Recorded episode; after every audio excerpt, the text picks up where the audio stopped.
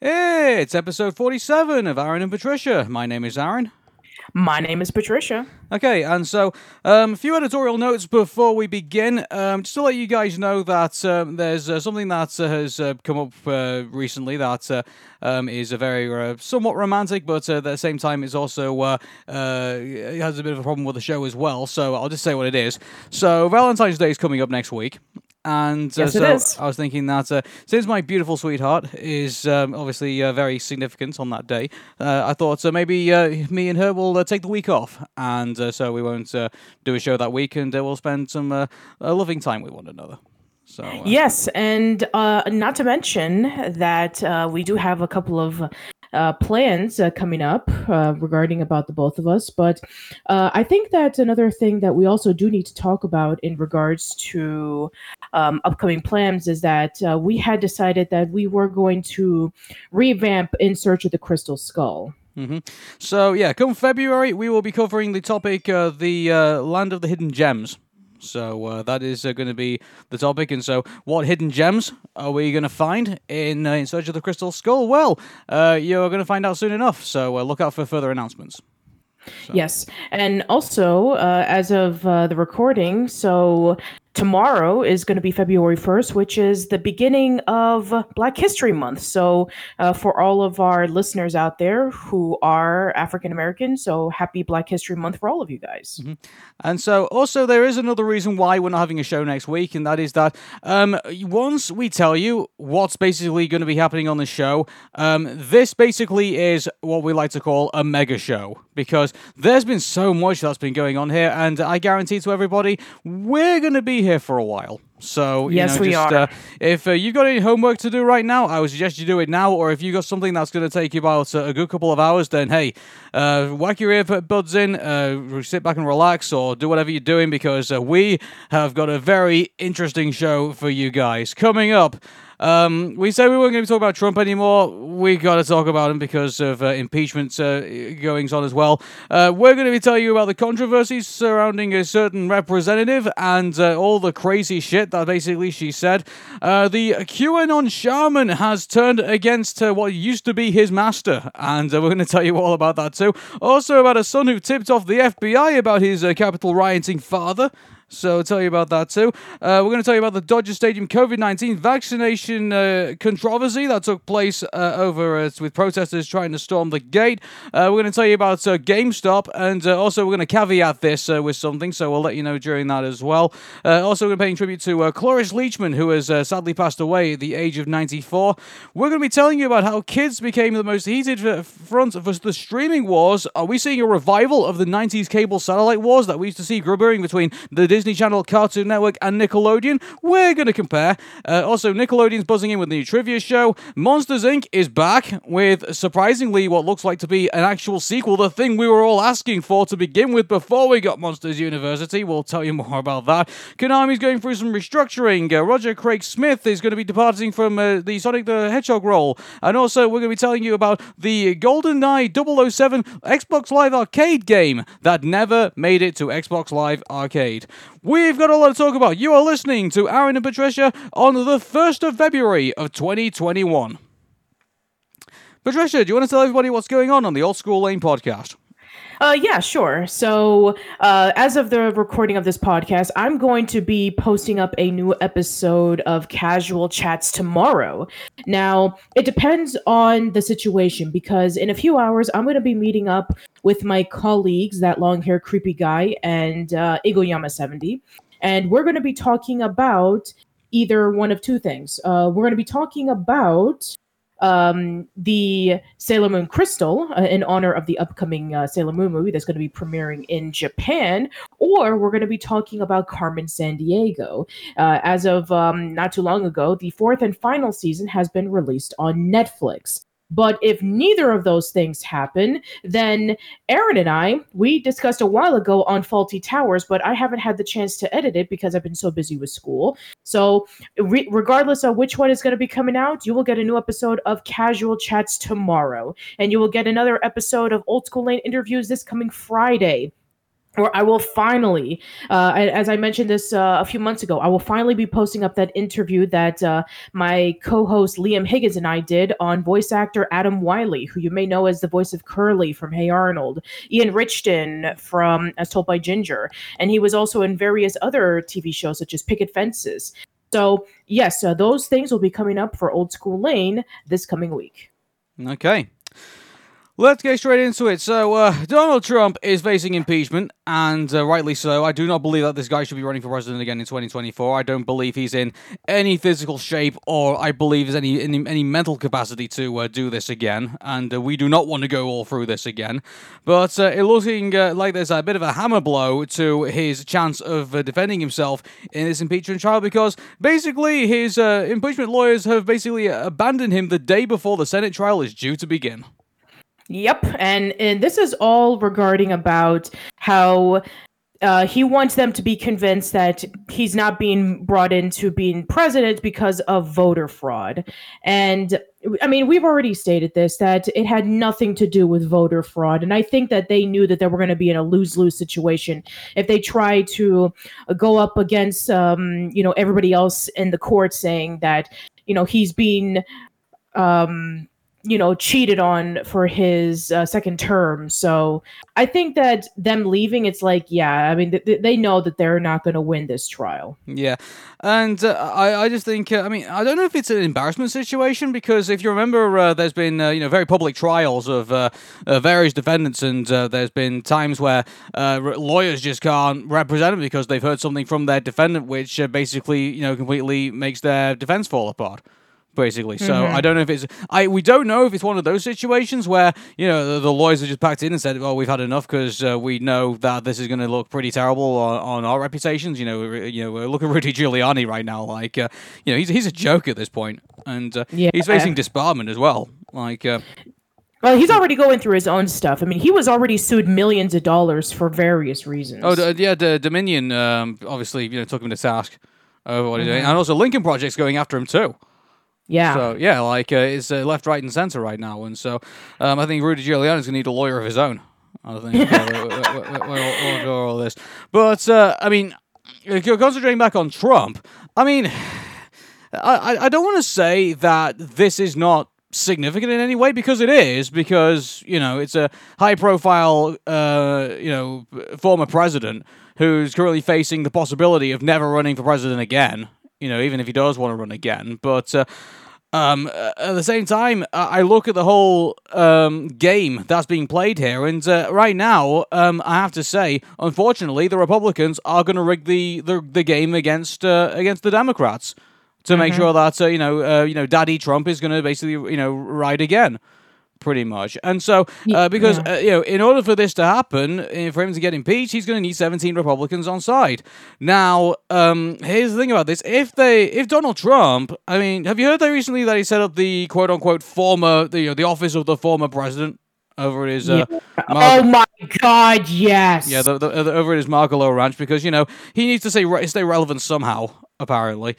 And this is this is pathetic. I mean, it, this is kind of like uh, the article that we've read months ago regarding about his father, Fred Trump, where he was going through Alzheimer's disease, and they would just give him blank pages so that he can pretend to write, you know, his signatures, pretending that he was writing con, uh, you know, signing for contracts, when in reality he wasn't doing anything. So they were just keeping him around the office and signing fake thing, uh, fake papers and blank papers, not knowing that he was just they're doing nothing. So well, wasn't wasn't this... with Donald Trump when he was going through coronavirus? You know, when he was like at the military hospital, and so they like uh, they set him like a little desk and a flag behind him, and like he gave him blank papers for him to like uh, you know do photo ops and stuff. Yeah.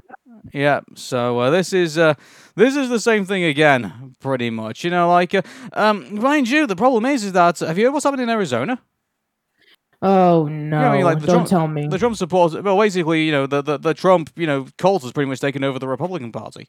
Yeah, I know. I've heard. Yeah, so um, unfortunately, the, you know, he is got somewhat a leg to stand on to keep himself relevant by opening up this, you know, shitty office. But uh, at the same time, you know, it is, I would say it's comical, but, you know, given the fact that right now um, there's a possibility that this impeachment trial could collapse, you know, because the Republicans could basically make it go that way. And uh, you know the fact that we still got Trump again, you know. But mind you, we don't even know. I mean, at this point here in 2021, in 2024, we have no idea where we're going to be in four years' time.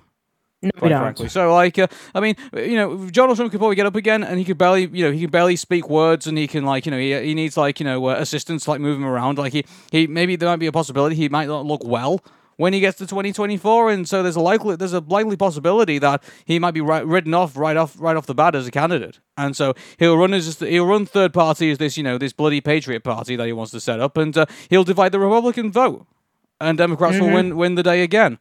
You know, like uh, Yeah. you know, here's the thing about this. Um, Donald Trump right now is probably the one thing that's probably keeping the Republicans somewhat in the game, but then at the same time, he is the he is the guy who potentially could tank them.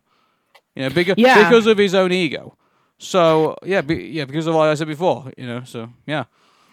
Yeah, so uh, let's talk about the the people who have once been part of the um, you know defense against uh, defense for Trump, but have decided to leave. So we have Butch Bowers, uh, Deborah Barbier, uh, Josh Howard, and uh, let me see if I can find the other name, and Gasser. So let's let's go f- let's Yeah, go well, for all of them. You, so, you, you, you have to forgive me because I'm not. I mean, the only real legal person I kind of know is the secret barrister. Uh, by the way, I actually don't know the identity of the secret barrister. I basically just know of him.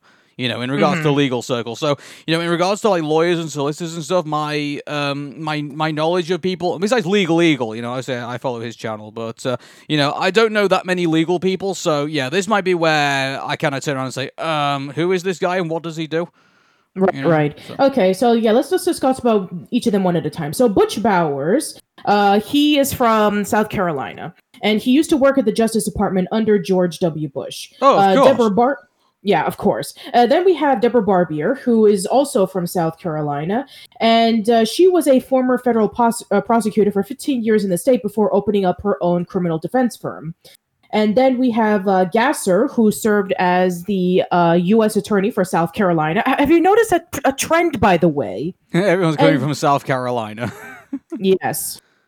And then we have Josh Howard, who is from, get this, North Carolina. Ah, you thought I was going to say South Carolina, but Yeah. at least it's a Carolina. Okay. So uh, Gasser, um, well, he, well, even though that he is from North Carolina, I mean, he was like, a part of South Carolina. And then we have, um, oh, I was going to say Josh How- Howard. So Josh Howard, who was just put there recently, uh, but, you know, he just left uh, from the case. And uh, he actually was an associate independent counsel on the Whitewater and Monica Lewinsky investigations during the Clinton presidency, and he spent about a decade in the Justice Department, where he worked on the confirmations of Supreme Court Chief Justice uh, John Roberts and Justice Samuel Alito. And he once served as a chairman for the North Carolina State Board of Elections, and he left around 2016. Do you think that Donald Trump just picked him because obviously he was involved in like whether figuring out if uh, Bill Clinton got a blowjob or not? I don't know. yeah, yeah, no, yeah. I, I, I would not be too surprised. You know, like, Maybe uh, he just chose it because it's like, yeah, my lawyers are from South Carolina. I need to choose somebody else who's not from there. Oh, here, North Carolina. That that that, that that's different. yeah. I'm always surprised. I'm really surprised the lawyer from the uh, the O.J. Simpson trial isn't involved in this. Like, you know, it's like. Uh, if the glove don't fit, you must acquit. It's like, uh, um, this is an impeachment trial, sir. You know, Oh wow. Uh, it depends. Uh, which uh, lawyer we're referring to? Um, I was um, I can't remember his name. It's like it's, it's all it's all a distant memory at this point, mind you. Given the fact that uh, you know Donald Trump's got his own legal woes, like uh, in- you know uh, we, we probably will be forgetting the O.J. Simpson trial for a very long time. I think after this, after you know if we do end up seeing Donald Trump in the dock. You know, and uh, I'm not talking about the impeachment trial. Trial. I'm talking about like all the other stuff that he's got currently got hanging over his head at the moment. So, Yeah, because I mean, like, it- there's a lot of uh, there were a lot of lawyers in uh, you know the O.J. Simpson trial, like the Dream Team, as they used to call themselves. You have Shapiro, Cochran, Bailey, and of course Robert Kardashian, which uh, a lot of people n- now nowadays know for their for his family as opposed to himself. But yeah, beside that, um, so the fact that a lot of these people left, knowing that they probably weren't going to succeed in defending Trump, it's like man i mean the, the fact that they were able to just wash their hands and say mm, no it, it's pretty troubling to say the least Yeah, like you think there would be some, um, you know, prestige in like trying to defend the former president of the United States, but nope. Uh, these people do not want nothing to do with him. So uh, Nope, absolutely not. Nah, no surprise there. So, um, in regard, well, it's, uh, you know, this is um, in regards to the impeachment trial. Um, they've recently discovered something else, and that apparently Trump's uh, defense secretary disarmed the D.C. National Guard before the riots began. Yep, and it just goes to show you, and it confirms this once again that this was an inside job. Mm-hmm. So, so uh, well, there's plenty of evidence to go around to say that uh, a lot of people were involved in this. You know. Mm, yeah. So uh, you know, like, we're going to go into like one of them in, in a bit, but uh, you know, people like Ted Cruz, you know, people like uh, that, uh, that that that crazy bitch who uh, carries a Glock on her apparently when she goes into the White House. You know, like yeah. uh, you know, the, these people should not be holding office.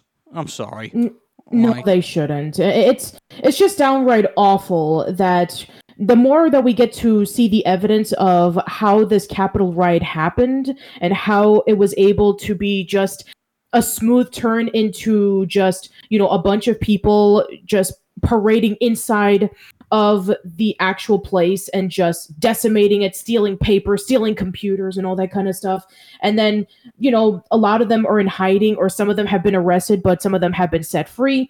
It's pretty troubling to say the least. And the fact that now there's been like confirm uh, confirmation that this was indeed an inside job, and there's proof of it when there was a paper going around from the uh, the former National Guard uh, signing a paper saying you cannot do the following. Uh, I'm gonna. I have it up right here, so I'm just gonna read it off uh, abridgedly. Uh, I'm not gonna read the whole thing. Well, I mean, before before we do that, I mean, you said the former National Guard. I mean, like you are aware, there's like there's loads of like National Guards around the. Uh, you know, there's there's more than one National Guard. You know. Okay. In, well, in I meant to say I meant to say the former Defense Secretary. Former Defense Secretary. Okay. Yeah, yeah. So he wrote to the. So he basically wrote regarding to the Capitol Police and the National Guard. He wrote this. Uh, I'm just going to follow it off. It says, um, okay, so this memoriam, uh, this, no, this memoriam responds to your January 4th, 2021 memoriam re- regarding the memorandum. District of Columbia. A memorandum. I'm sorry, it's really small. Like I, I, you know, you think that they would actually upload this more clear, but I digress. Well, isn't this leaked? What you what you're reading right now? It was leaked, but well, yeah, the, the I, I, I, I, wouldn't expect. This is the thing with this, Patricia. You don't expect things that aren't supposed to be in the public eye to like be, you know, uh, legible in any particular way. You know, that's like uh, this this is stuff that's not supposed to be seen by the public eye. You know, so it's it's, it's not there. You know, like uh, desktop publishing just kind of goes out the win- window at this point. Okay. okay. For, fair enough. Fair enough. Okay. So, um, regarding the District of Columbia request for District of Columbia National Guard or DCNG support in response to planned demonstration from January 5th through the 6th, 2021, you are authorized to approve the request support subject to my guidance below and subject to consultation with the Attorney General as requested by Executive Order 11485. Without my subsequent personal authorization, the DCNG is not authorized by the following.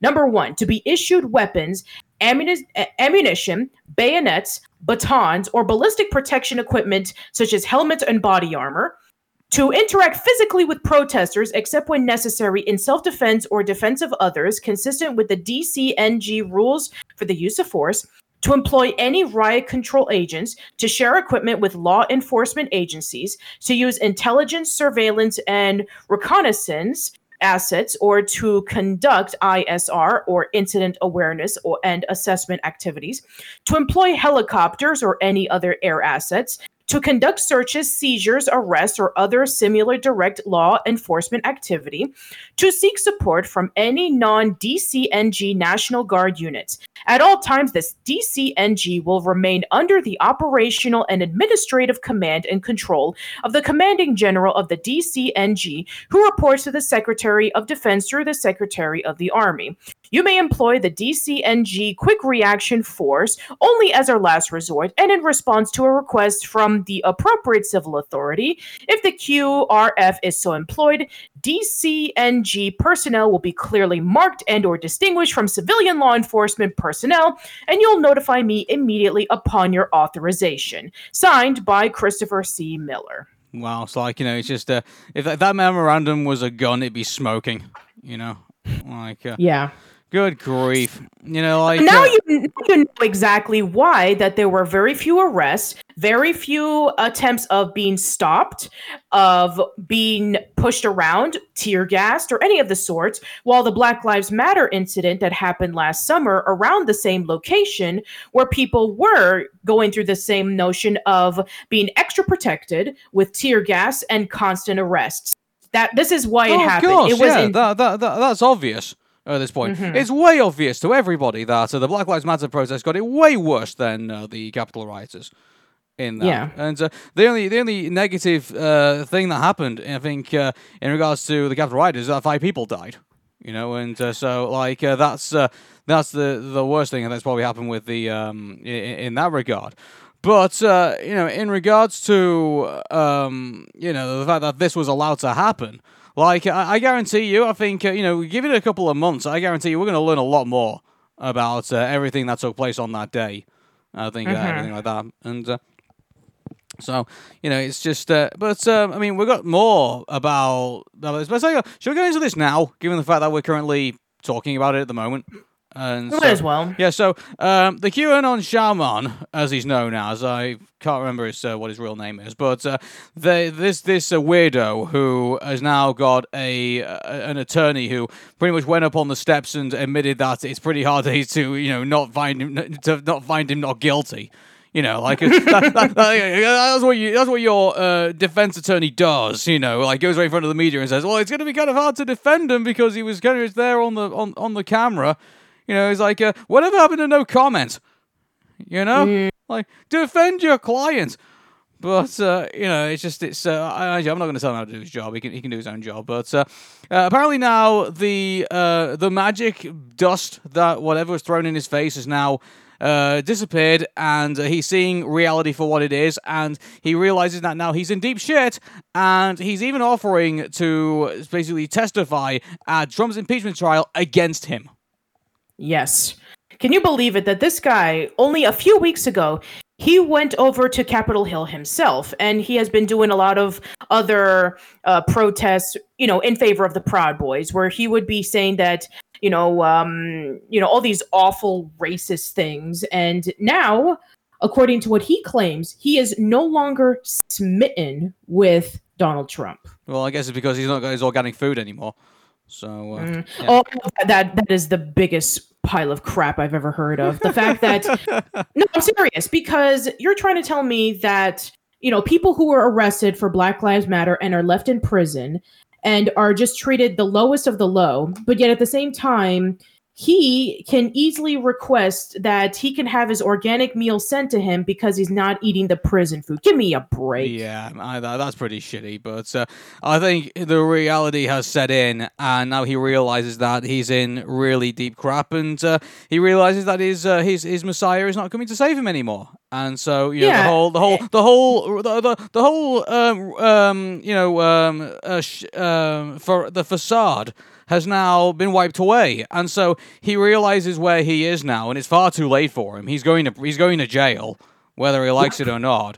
And uh, now he's doing anything, and uh, this is why I say, you know, what's the one thing I did say about uh, all of this when uh, you know uh, all the Republicans and all the Trump supporters started turning on turning on one another. You know what I re- you know what I said?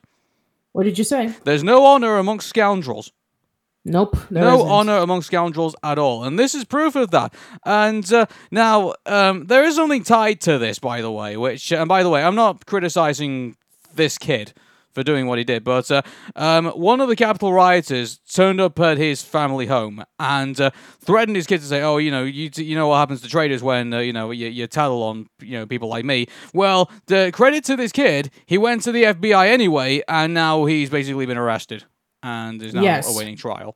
So, uh, and uh, you know, the, the mind, he he had to keep this so secret what he did that uh, his uh, his mother and his sisters didn't even know what he did. You know, No. un- until he went on CNN. You know. Yeah, exactly. And, and, and, it's, and it's absolutely sad, you know, the fact that, you know, his home was essentially divided, where he had to really, you know, go this in secret to essentially arrest his father. And knowing that not only was his family was at stake, but also his life was at stake. Because if he were to turn on to his father, I mean, his father, you know, he was surrounded by a group of Trump supporters that would have easily killed him.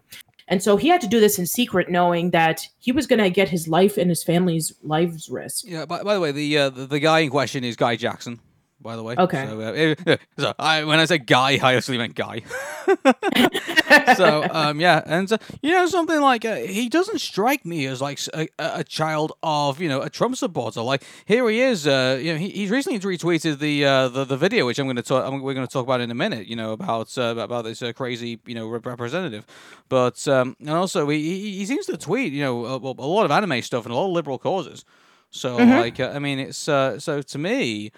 Um, you know, obviously he must have been living in secret for quite a while with this. Yeah, and the fact that you know the he, he would post like this stuff on Twitter, like you know he's into anime and he's all into this other um, liberal discussions. I guess he had to keep it secret, otherwise, if his parents were to see his social media, they would definitely ban him. Oh, I know yeah. a very I know various stories about. Um, there was this one YouTuber that I think I remember, uh, something Maverick, where his parents didn't know that he was a YouTuber, that he had like these thousands and thousands of subscribers where he would be talking about video games. When they found out about this, they completely banned him from ever doing his YouTube channel. They took away all of his stuff, and then I think that he did a Kickstarter or a, a crowdfunding campaign where, you know, he was saying, you know, my family's being abusive to me. Uh, I'm going to move out to my own. Uh, can you help me out with this? I think that he's still. I, I think he, you know he is producing videos again. I think he moved out, but that just goes to show you about like you have to be you know you have to remember that um, just because that you yourself are posting about these things that you like,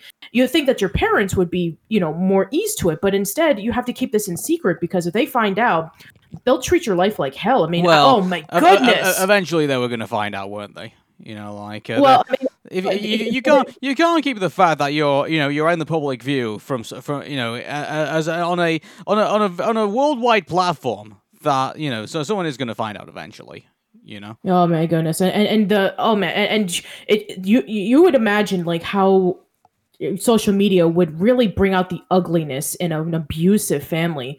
Like Kellyanne Conway, for example. Did you see the videos of her daughter where she would talk about that her mother is incredibly abusive and does some awful stuff in front well, of her. The, the, last thing that she she did, she posted a topless photo of uh, Claudia Conway yeah. on, on, on, on her, uh, but you know it was on the um, like the the uh, story feed. Well, that's no excuse, you know. Like uh, she did a terrible thing, and uh, now they're at the point where you know, they realize how toxic the relationship's getting, and so basically they're, they're taking a break from social media. So I think, uh, I mean, whether I mean whether they can patch things up, I have no idea. But uh, you know, it's.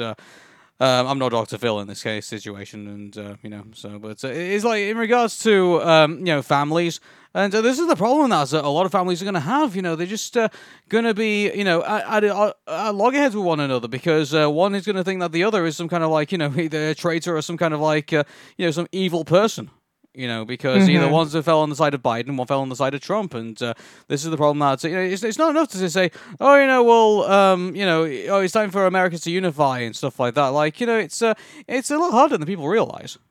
It is much harder than you realize because our our world uh, our country especially is just so incredibly divided where there's a group of people who believe that biden won fair and square and who believe that trump lost because of voters rig and there are people out there who are protesting who are being angry there there are just so many there's just so many people who just are living in a completely different world from us that you, you can't believe that they are people that are relatively closer than you think. They're your next door neighbor. They're the person from the grocery store. They're the mail person. They're the grocer. They're the barber.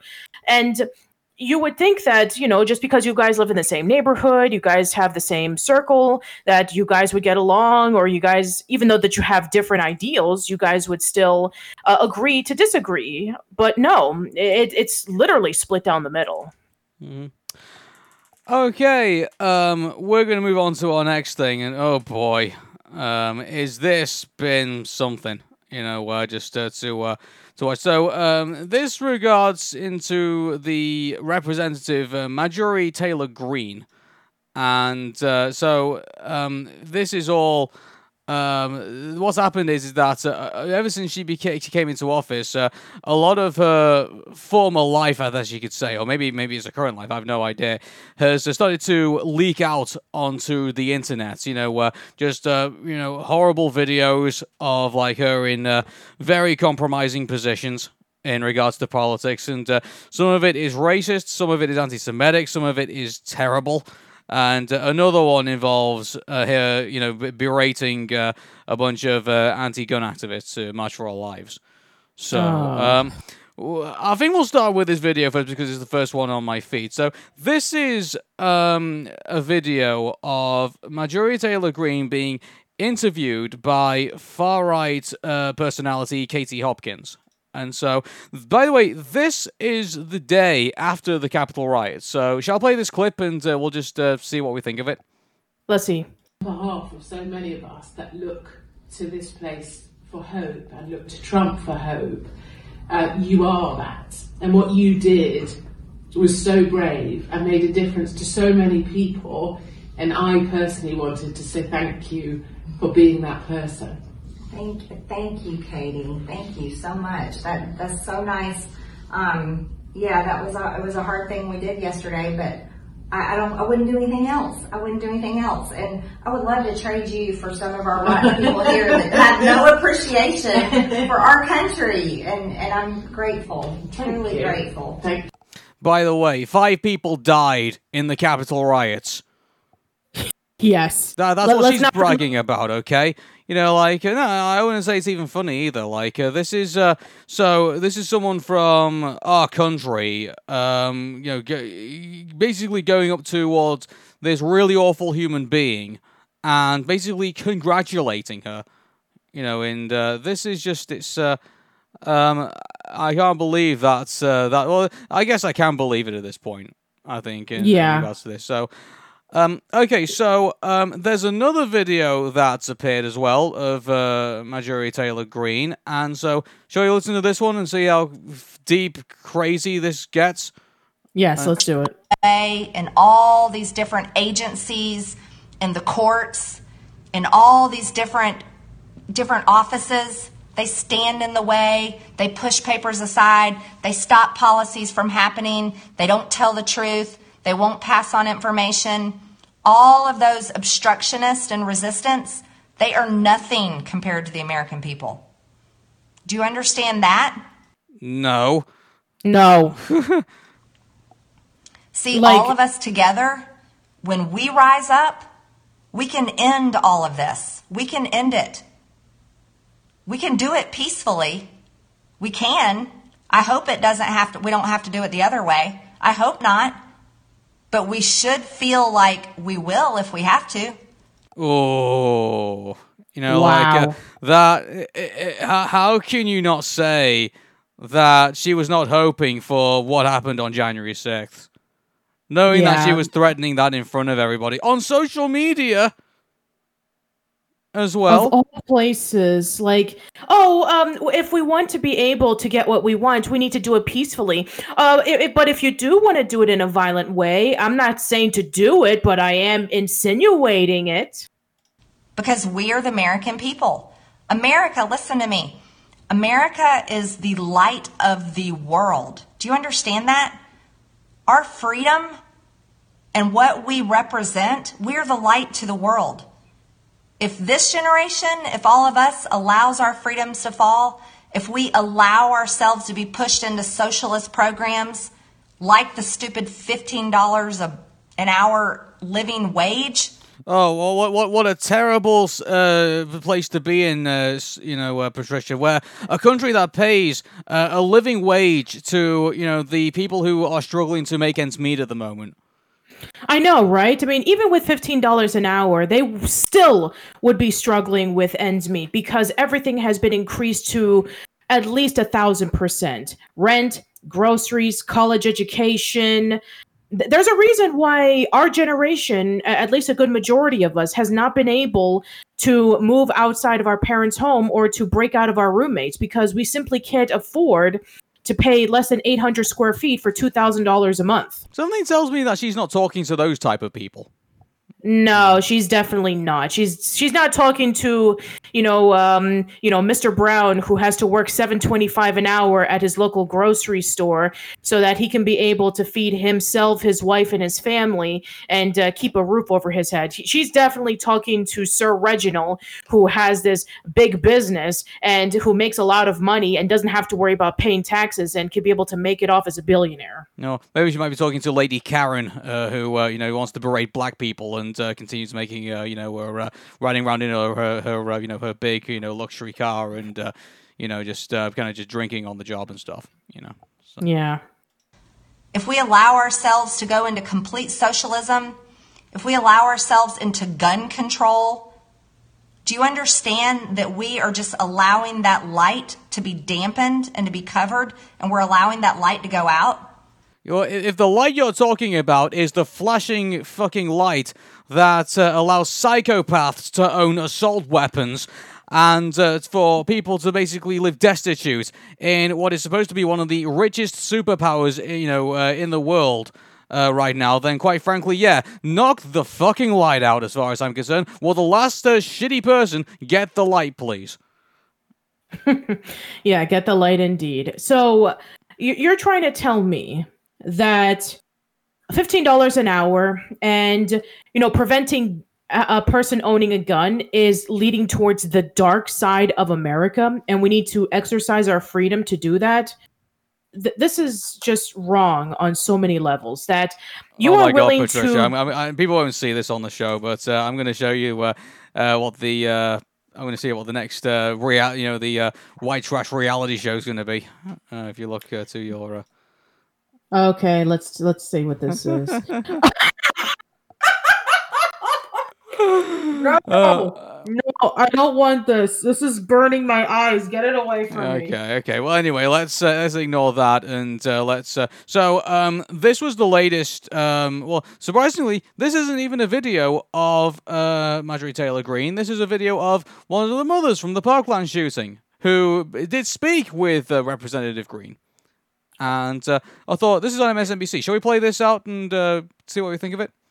All right. Well, it was friendly and cordial.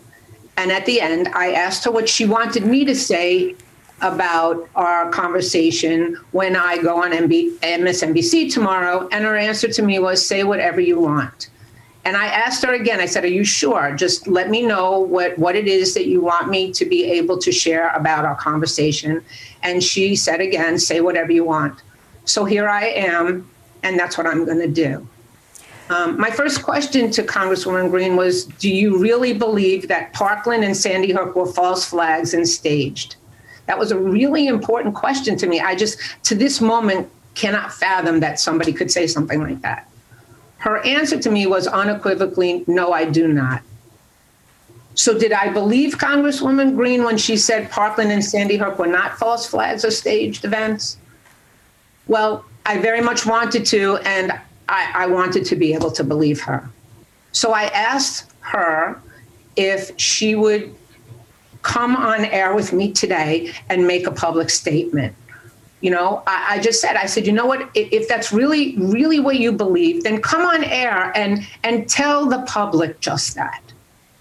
Well, her statement is clear because here I am with you, and she's not here right now. You know, Alex, truth truth is power. And if Congresswoman Green, Greene believes that Parkland and Sandy Hook were in fact real events, she would be willing to say that publicly. And her failure tells me that for Congresswoman Greene, politics trumps truth because lies and conspiracy theories are more important to her than honesty. And you know, I'm going to say it again. She has no right to trivialize the murder of 17 innocent lives on February 14. She has no right to negate Scott's heroism, and she has no right to demean Scott's memory with her conspiracy theories. So I would like Congresswoman Greene, especially after our conversation, to publicly disavow her comments and apologize to those from Parkland and Sandy Hook who she has hurt and devastated with her words. And uh, who, I, I highly doubt she's going to do it. She's not going to do it. No. Think... This, this is the same woman who thought that the fires of California were done by Jewish lasers, Jewish you know alien I- lasers. I'm trying to find that clip. Like, uh, I, I really can't seem to, to find that at the moment. That's what I was what I was uh, hoping to find when uh, I was uh, scrolling through all of these, but uh, at the minute I can't seem to can't seem to find that. Um, Oh. let's um, let's, uh, what's this going to? So this is one about when she was ass- attacking Vanity Fair.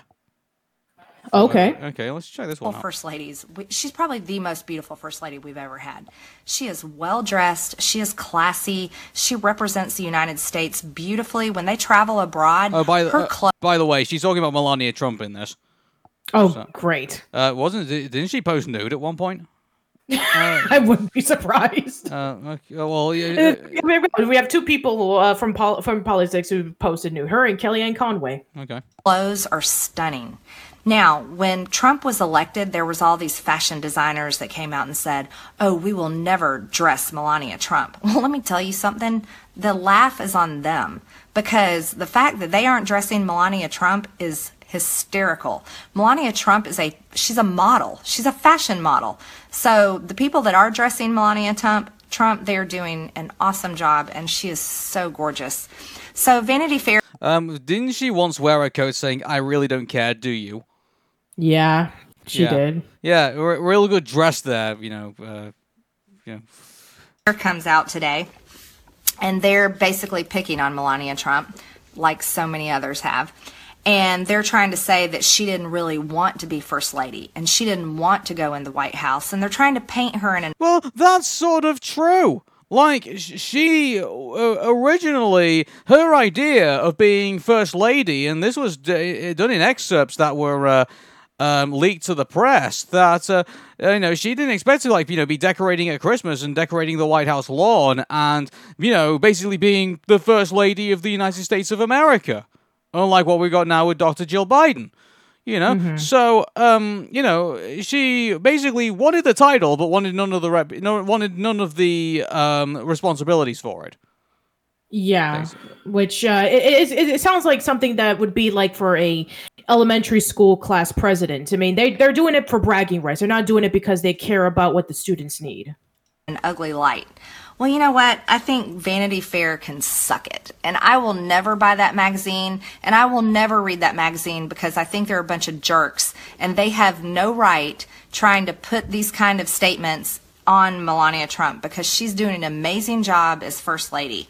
Oh, so well, she's not first lady anymore. So, Nope. uh, in fact, we've not seen her in public for ages. Where's she gone? I have no idea. I mean, the last time that we saw her, she went into that same helicopter as Trump, and then she walked out, and she completely, you know, just walked, you know, past him while he was like saying his goodbyes and his waves, and you know, putting up his fist in the air, and that was the last that we saw of her. To be fair, though, I mean, I saw that whole clip, and it looked like that Trump was kind of like pushing her away, you know, to basically go in the car while he basically did all his waving and everything. So, Yeah. um, yeah. I, I like to think at that point, I think maybe, you know, Trump finally discovered that his wife wasn't really into, like, all the all the shit that basically they had to deal with, being, you know, basically being the first lady of the United States. Yeah, that, the, the last thing that I heard was that she's planning on opening an office for her Be Best uh, initiative for um, some reason at West Palm Beach. Well, luck, luck, you know, good luck if she can be able to do that. That'd be best thing. Such a joke. You know, like uh, that's not that's not going to happen, as far as I'm concerned. Um. Oh, here we go. So here's a clip of her saying that uh, the uh, on the September 11th attacks, it's odd that we've never seen any evidence of a plane hitting the Pentagon.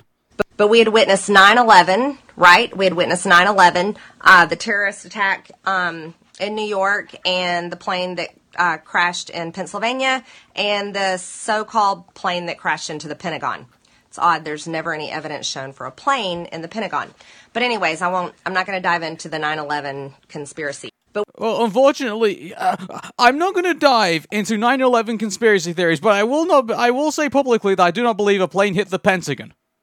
yeah. Like, what kind of sense does that make? No, it, it doesn't. Like. Okay, I, I, I, I don't want to say that this happened, but I'm gonna tell you that it didn't happen.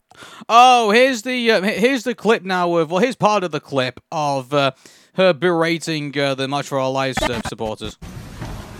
Uh, can you give us some information about how you got into college, David.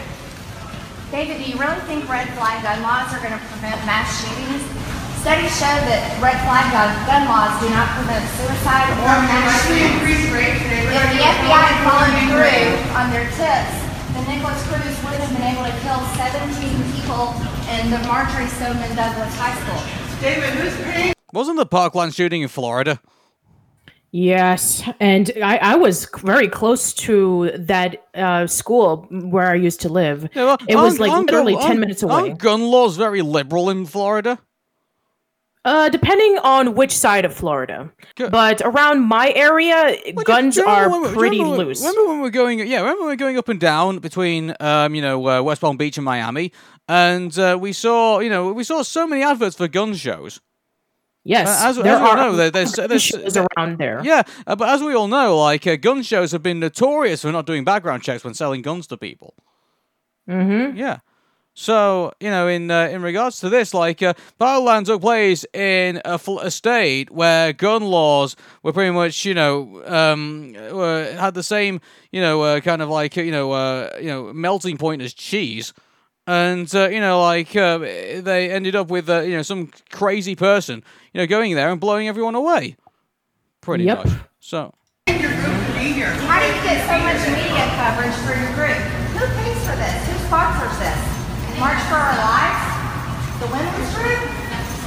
I'm a, I'm a uh, business owner. I'm a mom. I'm a gun owner. Enough is enough.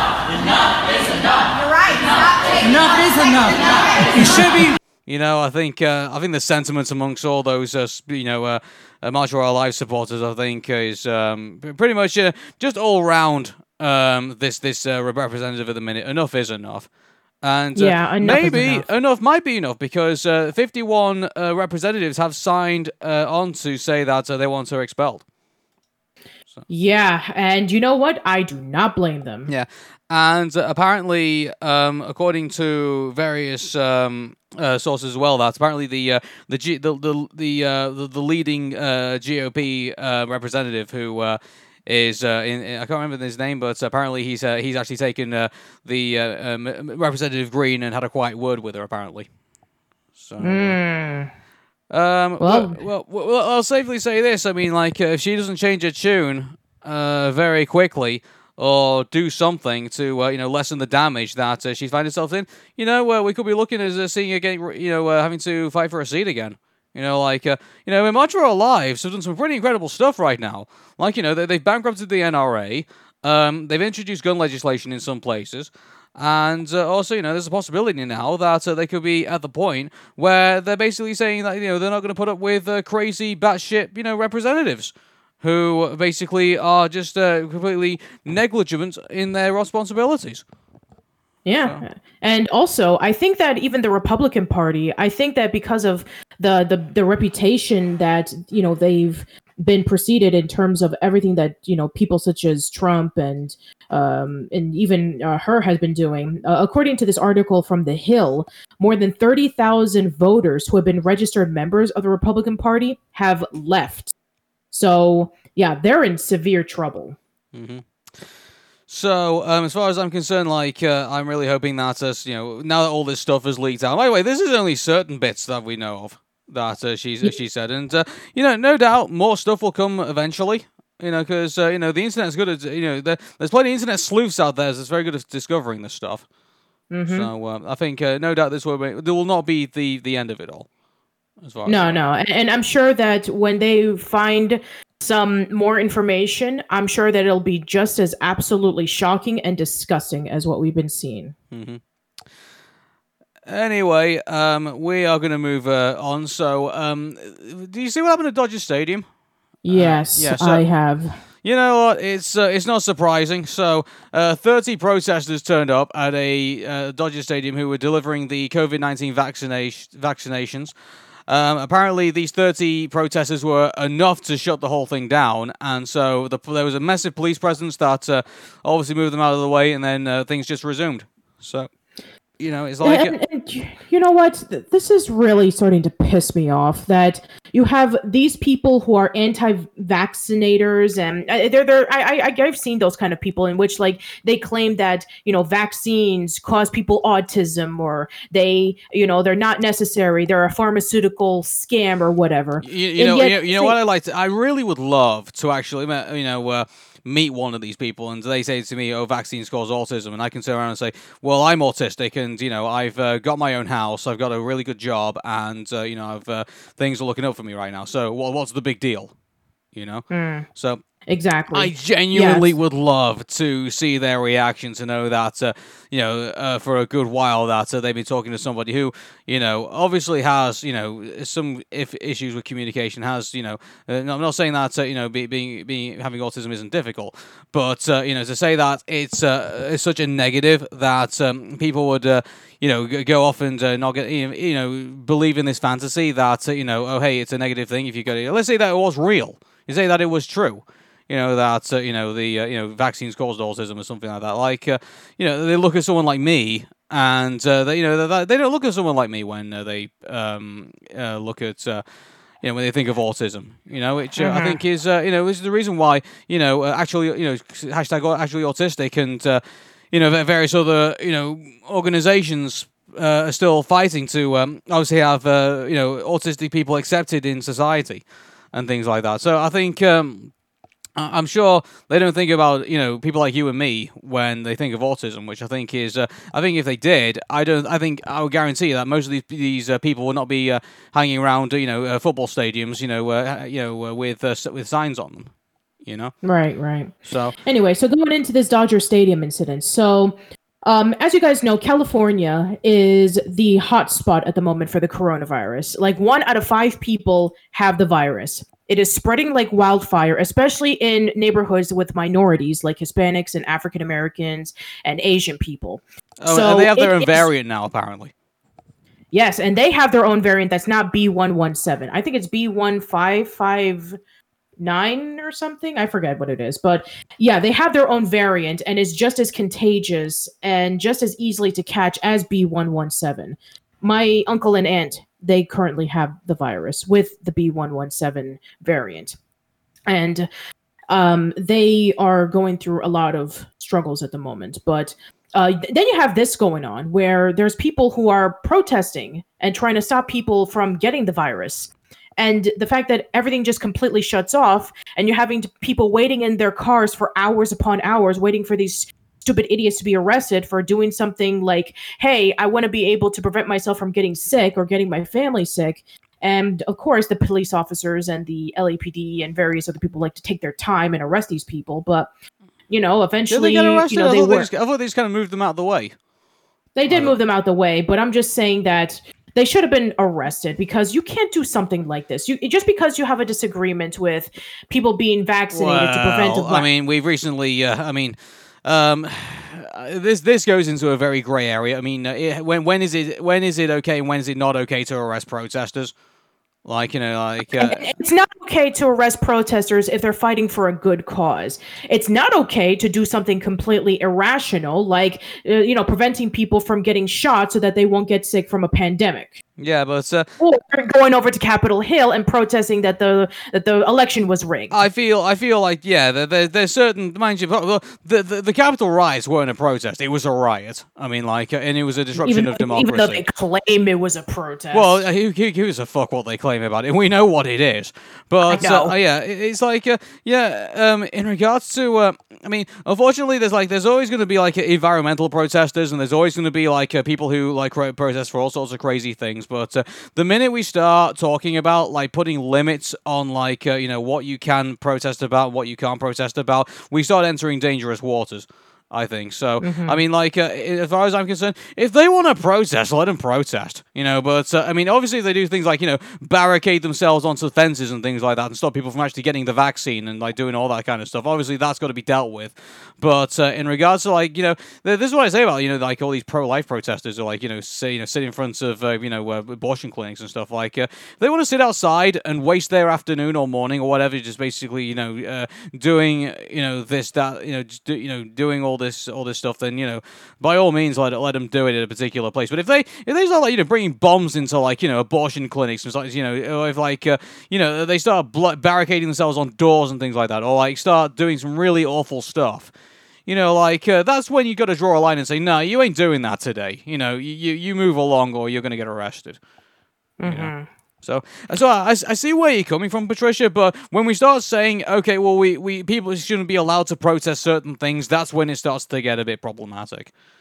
Okay, that's fair. But still, I'm just really upset that you know these protesters who claim that these uh, vaccines, you know, nobody should get them, and they're just blocking people who are getting them because they don't want to get sick. And you know, I don't know if these people don't think that the vaccine is necessary. I don't know if they even deny the coronavirus. I have no idea. They We probably the do. they- I, I guarantee you, like, uh, there's no cons. There's no cons. This is the one thing I've noticed in regards to like all these crazy conspiracy theory people. There's no, there's no consistency in their arguments.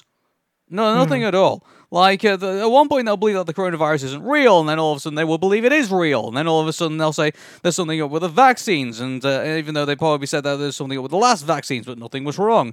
You know, like uh, it's um, it's the uh, there's no consistency to uh, basically the things that they say. And when you put when you point out inconsistencies in people's arguments, that's when it all falls apart. And that's the reason why they all Yeah. get like like a rage quit at you. you know. I was like, uh, oh, I don't want to talk to you anymore. I'm going to sign out my sign and st- still can be, continue being an idiot, even though you just point out what my idiocy, idiocy is. You know. So yeah, that that's going to keep going regardless. But uh, the way uh, you know, and this this is why I think that it's so important that we start to teach you know kids like critical thinking and things like that, and like uh, you know means of like debating as well. Because, I mean, if they're armed with like these two simple things, I mean, conspiracy theories and like, you know, anti vaxxer people wouldn't have a prayer to stand on. No. Because people will be able to suss out their bullshit, like, you know, within like five minutes of talking to them. Yeah, exactly. It's like, oh, uh, why do you not believe in people getting shots? Because, uh, oh, um, the reason why is because it, it, it it's not necessary. It's all a scam by the pharmaceuticals and the the, the doctors, and uh, you know, they're they're gonna insert a chip on you, and they're gonna track your every movement. Oh my and- god, that's that's my favorite one. Like, you know, uh, wh- wh- how the hell do you insert a chip through a fucking a, a fucking needle? I don't know. Yeah, even you know, uh, as uh, someone who is involved in IT, that just that that just kind of like that that idea just blows my mind. You know, like uh, that is uh, that is such a joke. That like you know like uh, oh you know we, we we can we've got the ability to inject things like. It's like you know what you, you get that from fucking sci-fi. Like you know, like uh, oh, so. is that like the is that like the uh, the freaking um, you know little nanobots that are from Metal Gear Solid? Like you know, you, you saw you, you, oh my god! If they they saw it in a freaking video game and they think that's real life. oh, yeah, uh, that, that's the only com- that's the only conclusion I can come to to uh, like uh, you know even beginning to understand that. My goodness. Oh my god, these people are weird. These people are strange. These people I don't understand. I really don't. I don't I don't understand them either, but you know what? They exist and they were the ones responsible from delaying people from getting a proper vaccine so that they can keep themselves healthy. That is the life we're living, people. Oh my god. Uh, I'm sure they believe UFOs are real as well. Uh, Yeah, uh, so same thing with Greene, where she believes that the reason why uh, we have these uh, fires was because of Jewish lasers. Oh yeah, yeah, it's um, well, we, we talked about that previously, didn't we? So I it's just- know, but you know, if, if they believe in that too, that it was caused by Oh Jewish lasers, Jewish and they believe that the reason why vaccines are bad is because they inject you with. Uh, uh, okay, uh, let me just say this: if that's not in the third Borat movie, I'll be severely disappointed. I know, seriously, Sacha Baron Cohen, get to that, Uh, please. yeah, please. Yeah. So uh, imagine if uh, imagine if uh, Taylor Greene ends up, in the third Borat movie. Like, uh, Oh like, my god, Oh, that would be so great. No, that would be the end. I think that would be the end. Like, uh, move over, Giuliani. Like, uh, you know, uh, put your balls back in your pants. We got my Green in the third Borat movie. Oh man, yeah. So, Um, anyway, let's move away from that. Uh, so um, we're going to move into um, our entertainment part of the uh, uh, s- uh, s- uh, section. Which, uh, before we do, actually, we want to take a moment to remember the life of Cloris Leachman. She was a standout sitcom Oscar winner and has died at the age of 94 years old. Yeah. So you may know her for various uh, movies and TV shows. Uh, she was in The Twilight Zone, Butch Cassidy and the Sundance Kid. Uh, she was uh, a, a very well known actor for uh, even voiceover role. I mean, she was in Castle in the Sky. Uh, she appeared a few times in The Muppet Show. Um, she was in The Iron Giant. Uh, she was uh, in the um, well, if, for what it's worth, uh, she was Queen Gnorga in A Troll in Central Park. Probably the worst, one of the worst Don Bluth movies of the bunch. well, And, she uh, probably saw Don Bluth and thought, oh, "Okay, this is a safe bet." You know. Yeah, yeah. Uh, you know, my friend Christopher Plummer. You know, he says some good things about him when he was in American Tail and Was Rock-a-Doodle. she, I mean, uh, you also forgive me. I mean, was she one of like the early Radio Day girls? Uh, Uh, yeah, I think I think she uh, was mostly in like uh, doing theater and um, and television and various things in the fifties and sixties. But right. yeah, of course, yeah, yeah. Her latest career, her later career was uh, she was in the Last Picture Show. So Right. oh, okay then. Yeah. So yeah, she worked a lot with Mel Brooks. So she was in Young Frankenstein, and uh, she was in uh, various other roles. Uh, she um, also was in Chicago. Uh, for those who are huge um, theater fans. So yeah, she was a very well-known um, actor, both in the stage and in the movies. So it is very sad to hear about her passing. Yeah. So uh, uh, our condolences to all of her family, her friends, and all of her fans as well. So. Mm-hmm. Okay. Um, moving on to entertainment stuff, and by the way, we're going to caveat it with this: um, we are not financial experts by any stretch of the imagination, so please do not base any trading or anything like that, or any like uh, you know stocks or anything like that, on any advice that we're going to give. Because you know, if you're basing your uh, knowledge of the financial market on two autistic people who spend most of their time talking about '90s nostalgia, you're a fucking idiot. So we're just going to caveat it with this. So, um, but let's talk about the GameStop stuff because uh, this is quite extraordinary. So, GameStop was on its last legs. It was supposed to go belly up, supposed to. Anyway, at least that's what uh, everyone on Wall Street was uh, was betting on uh, at- at the time. But uh, then uh, Wall Street Bets, the Reddit sub the subreddit group, um, took a look at that and say, "Nah, you're not going to do that." So and saw what was up, and so the um, users all rallied around together and bought massive amounts of shares in uh, GameStop. So basically, it was at the point where it was a very low share, and now it's in within the three-digit region.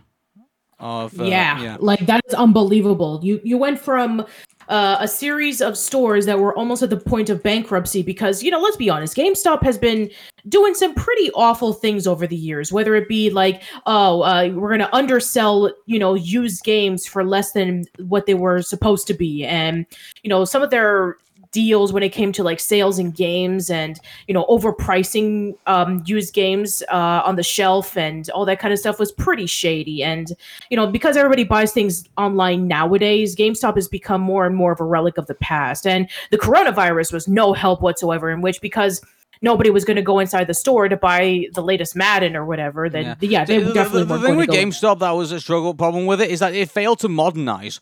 Like uh, it just the, the old thinking was just still behind it, and uh, I think they just kind of like just uh, you know stuck to their what what they thought was familiar with, and they thought that was going to basically weather them through the storm. But you know, uh, you know, even regardless of the coronavirus, that wasn't going to happen. They they they needed to basically move online. They needed to probably even move to streaming and uh, you know basically get involved in that whole thing that uh, you know Nvidia and uh, you know various other uh, companies get involved in now, including like Steam and Origin, and uh, they needed to get into that market, and uh, they just but they didn't. They absolutely utterly failed to you know to, to modernize the business, and George Sherman did when he came in came in far too late. As uh, far as I'm concerned, he came in in about uh, 2019. But uh, I mean, obviously the uh, the fans rallied round, and uh, you know various other Wall Street uh, you know uh, hawks, I guess you could say, or you know people who were looking at the situation, obviously looked in and you know basically just you know raised the share price of GameStop. So I'm just gonna take a look at it now. Actually, oh my God, it's rising again. what? It just went up sixty-seven percent. It's uh, it was uh, uh what what price was it at before? Uh, when we it originally was looked at this, the So, last time that I saw it was two fifty-six. Now it's at three twenty-eight. Oh my god. Oh yeah, yeah. So, uh, so basically, um, I'm actually I was looking into this as well because I mean, wasn't technically what Reddit did illegal? Like uh, in regards to yeah, that. they they they did do that. Yeah, but here's the thing about this. I was looking at some, you know. By the way, I'm only looking at this as a uh, as an article that I found online. But apparently, according to one observer in the Financial Times, apparently it's uh, unlikely that uh, anyone from the Reddit subgroup, any from the Reddit group, will face any prosecution whatsoever. According no, they they won't. Uh, unfortunately, but Why and, and then unfortunately? there's like oh. Well, I mean, I'm ter- in terms of like, oh, the people who were, you know, claiming that, you know, they're what they're doing illegally, and then they're trying to stop them. That's what I'm referring. Well, yeah, I mean, there's, uh, I mean, so there's obviously the, uh, the, the the the the moral of the law, but you know, in regards to like, you know, the people who lost out of this, you know, fuck them. You know, like uh, they've been up against a, a, you know a company going bankrupt and people losing their jobs, and uh, they were going to make a ton of money out of it. Fuck those people.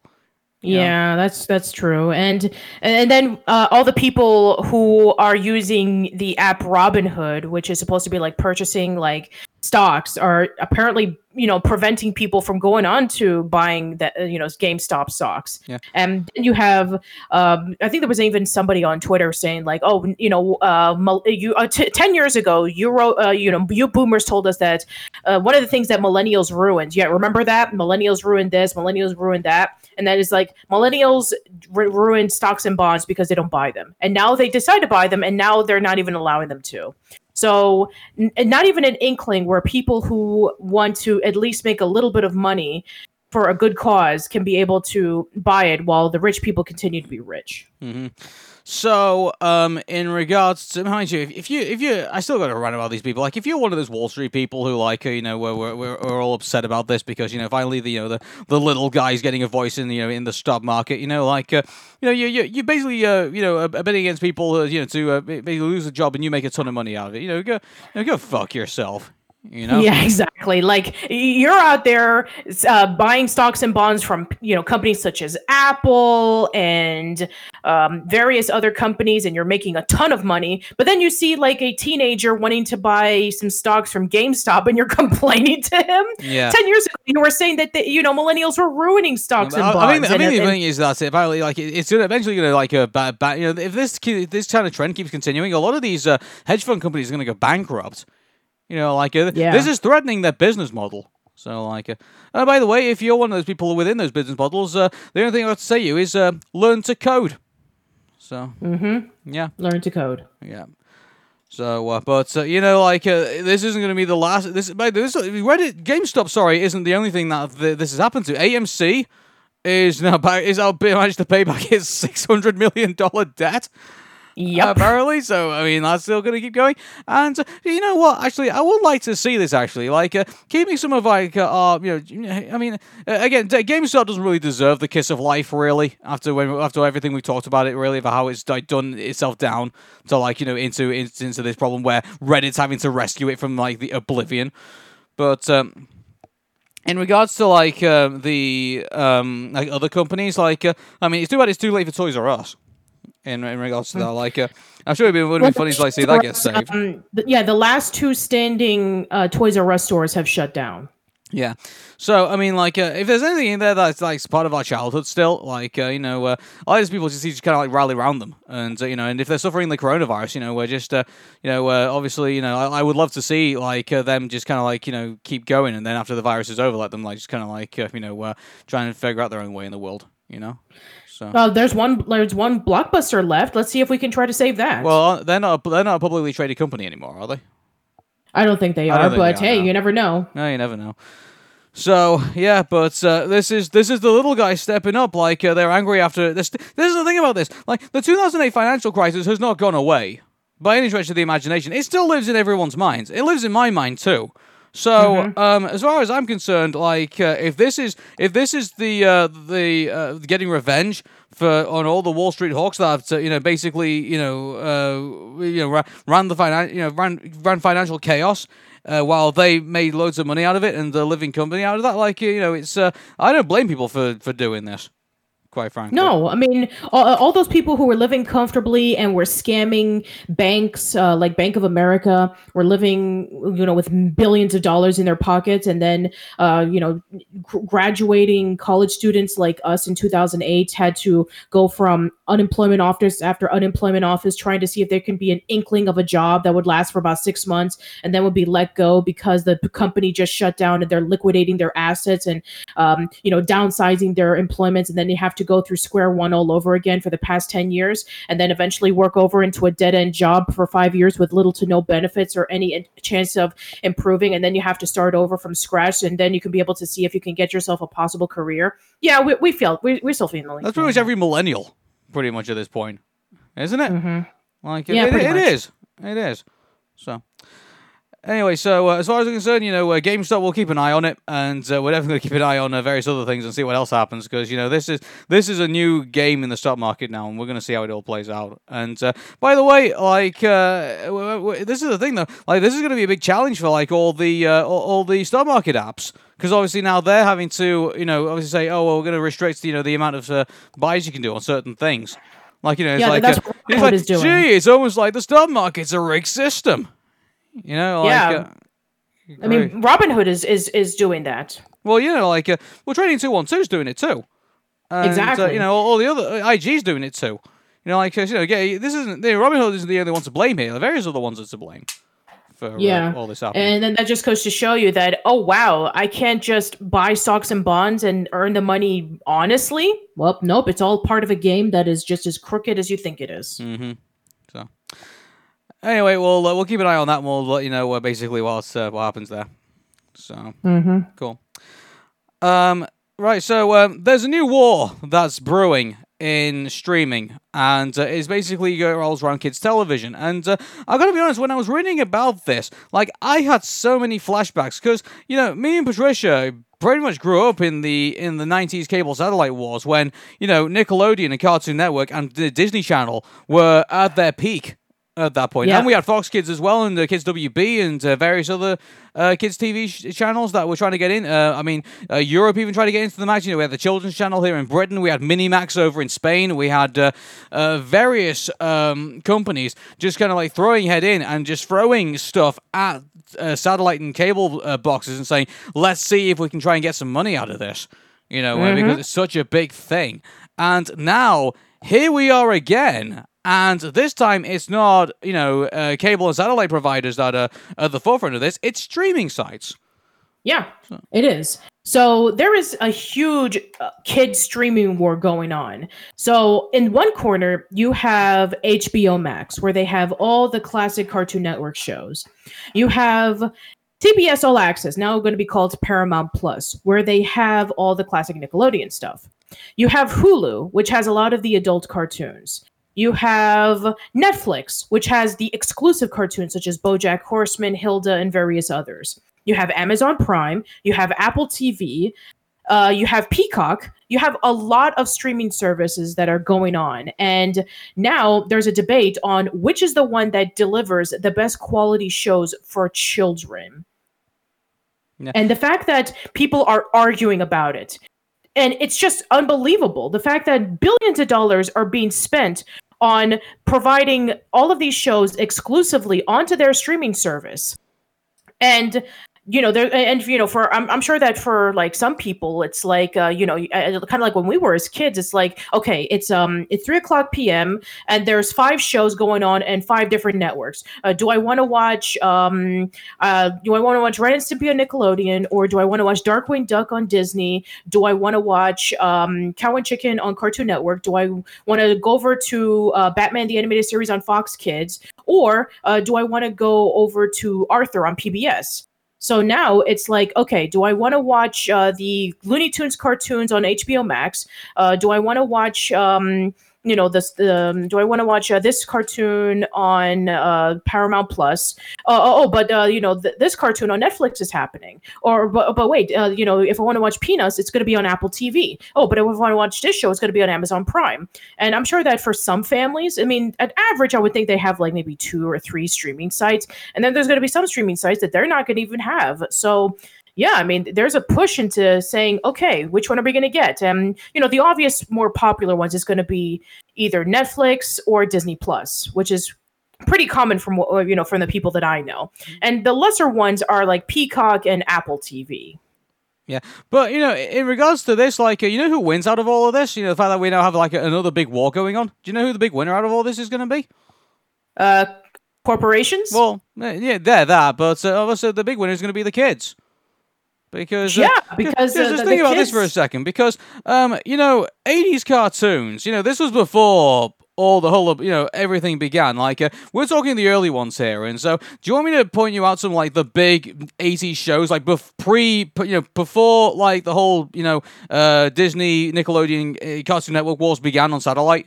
You know what cartoons go we're getting at that? So, um, one of the top cartoons, like this, which, by the way, uh, before anyone says like, "Oh, what about Ducktales? What about like that?" That was like you know, '80s going into the '90s. That's like uh, so they're they're different entirely. So we're talking about cartoon shows that mainly just existed in the '80s. So, um, the first one was Dungeons and Dragons. oh yeah. Yeah. Um, the second one is Super Ted. Obviously. Sup- oh, well, I- Super Ted was more, uh, even though that we did get it, it wasn't as popular as though the UK one. Exactly, yeah, it was a, it's a cult classic. Uh, Transformers, obviously, is like you know one of the bigger ones, and then you got Yep. Danger Mouse, and uh, then you got Inspector Gadget, Mm-hmm. and then you got uh, He Man, Yep. and uh, then you got Thundercats, Uh huh. And uh, then that's about it, really. Like uh, out of that out of that era, like there's probably like seven cartoons we can probably name.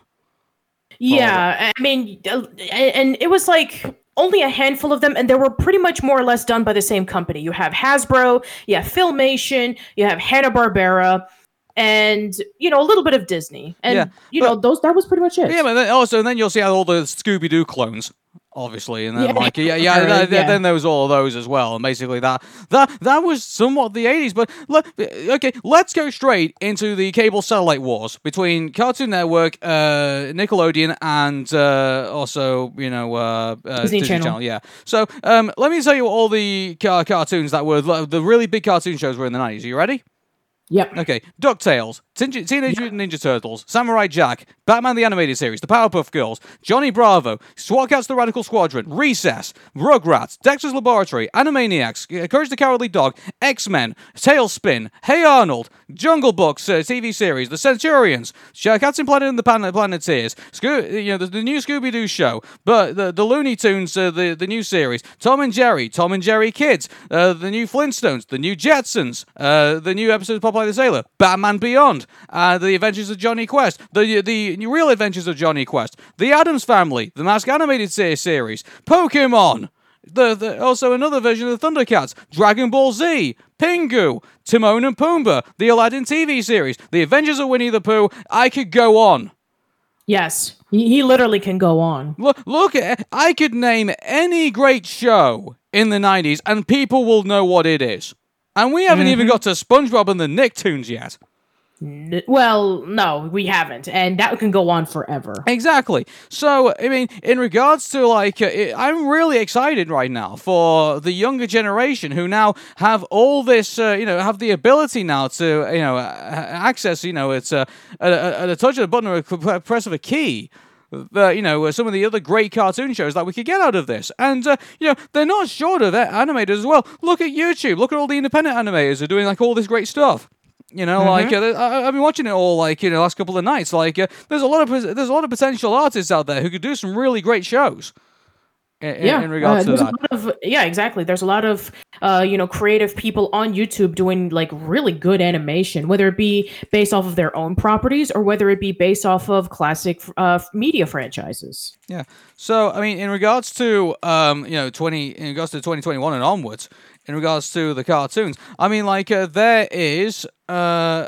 There is an, a, really big buzz and a bit of excitement over this, and I think that can only be healthy for uh, for everybody else. So I'm just having a look at, uh, you know, um, what's you know, I'm looking at what's uh, basically is coming out at the minute. So obviously you got Craig of the Creek, you got Loud House, You got uh, um, obviously I mean, well, the Boss Baby, but okay. Yeah, Carmen Sandiego. We've always had that. We've had DC Superhero Girls. We have the, you know another version of TMNT. Obviously, we've got uh, you know Young Justice is also another one, and uh, we've had uh, you know various other ones. American Dad, and uh, you know also SpongeBob SquarePants is still going, as we said before. Rick and Morty is still going.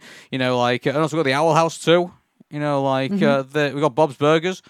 Like, uh, I mean, like uh, with all now that there is another war currently going on amongst the streaming sites, there can only be possible. I mean, obviously there's going to be losers out of this, which is going to be a big shame because no doubt they're going to have their own great cartoon shows, which you know you and I are going to be, you know, uh, you know, or maybe there's going to be like a variation of you and me, you know, a couple of lines saying, oh, you know, wasn't it a shame that you know that uh, streaming service closed down and that uh, se- series had to end at like season two or something like that, and it's now it's one of the it's like one of the underrated series, and like it's such a great series, you know, compared to unfortunately didn't get much recognition like compared to like the other thirty shows that we can talk about. Yeah, like the stuff that happened on VRV, or uh, you know, if, if Quibi were to have continued on, then um, then we would be talking the same thing. Well, what but- shows did Quibi have?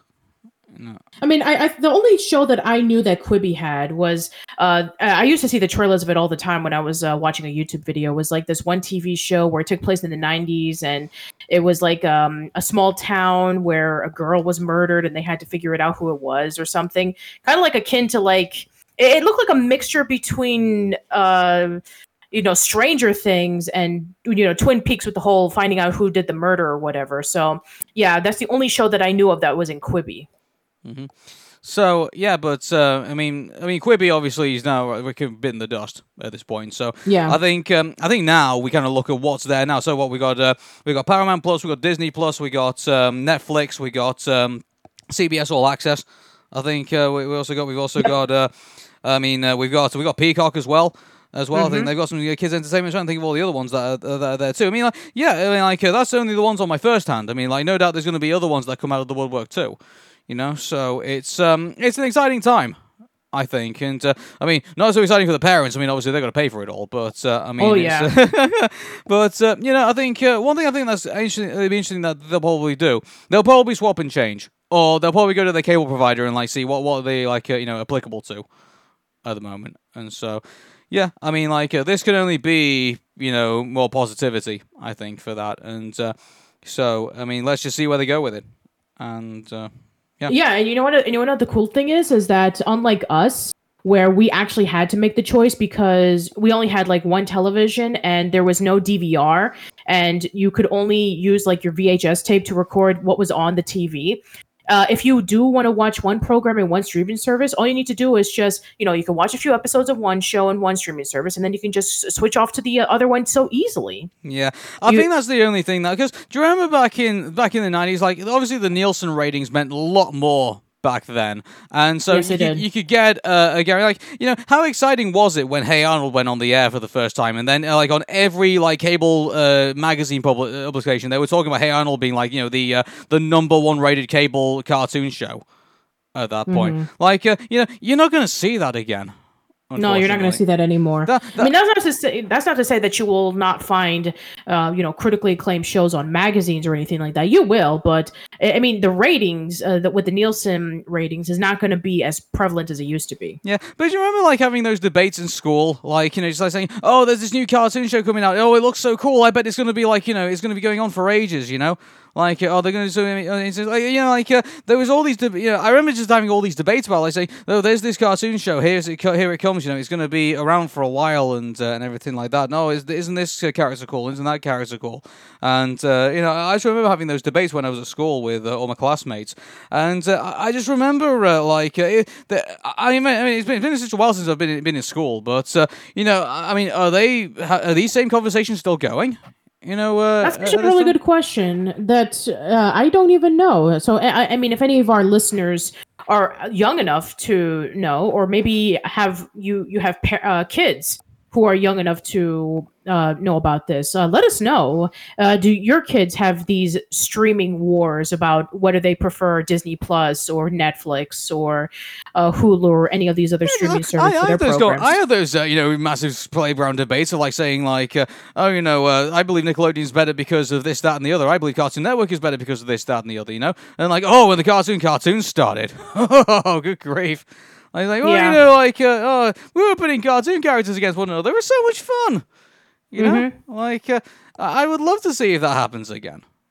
Yeah, I mean, you remember back in 2003 where uh, Cartoon Network um, they decided to include some of their characters and trying to like do a, a quick 30 second commercial without being seen by actually Nickelodeon uh, because they were actually airing it on the Nickelodeon channel, saying, "Oh, uh, we need to do this quickly. We only have 30 seconds, so uh, here, uh, go to this channel and you'll be able to check out more of our shows." So yeah, I mean, I would love to see if uh, characters such as uh, you know Hilda or BoJack Horseman or Carmen Sandiego go over to like a an ad for a, a Hulu account and saying like, "Oh, we only have 30 seconds," or or maybe we only have Well, I mean, like, uh, I mean, they, they would they would fork out the money, so I thought I would imagine like it because I, I remember I remember the Cartoon Network used to advertise for Nickelodeon. And uh, then that was, that was really crazy. And then uh, obviously you would see, but I think I'm trying to remember. Like uh, I think there was, uh, I think Cartoon Network uh, also advertised on Nickelodeon. I think Nickelodeon also advertised on Cartoon Network, but I don't think Di- They both did. Yeah, Disney never ever, uh, never advertised their uh, their competitors. no, they aware. never did. They never. I, I think they were just doing their own thing. Yeah. You know, yeah, Cartoon Network and Nickelodeon were truly like the two rivals. It's kind of like how you know DreamWorks and Pixar were back in the day. So yeah, but uh, you know, like uh, I guess we're just uh, waiting with bated breath to see if, uh, which one uh, Disney devours next. So uh, Or Yeah. you know, looking back on 20, 30 years down the road and find out which one was the definitive streaming service that had some of the best of the lineup for kids.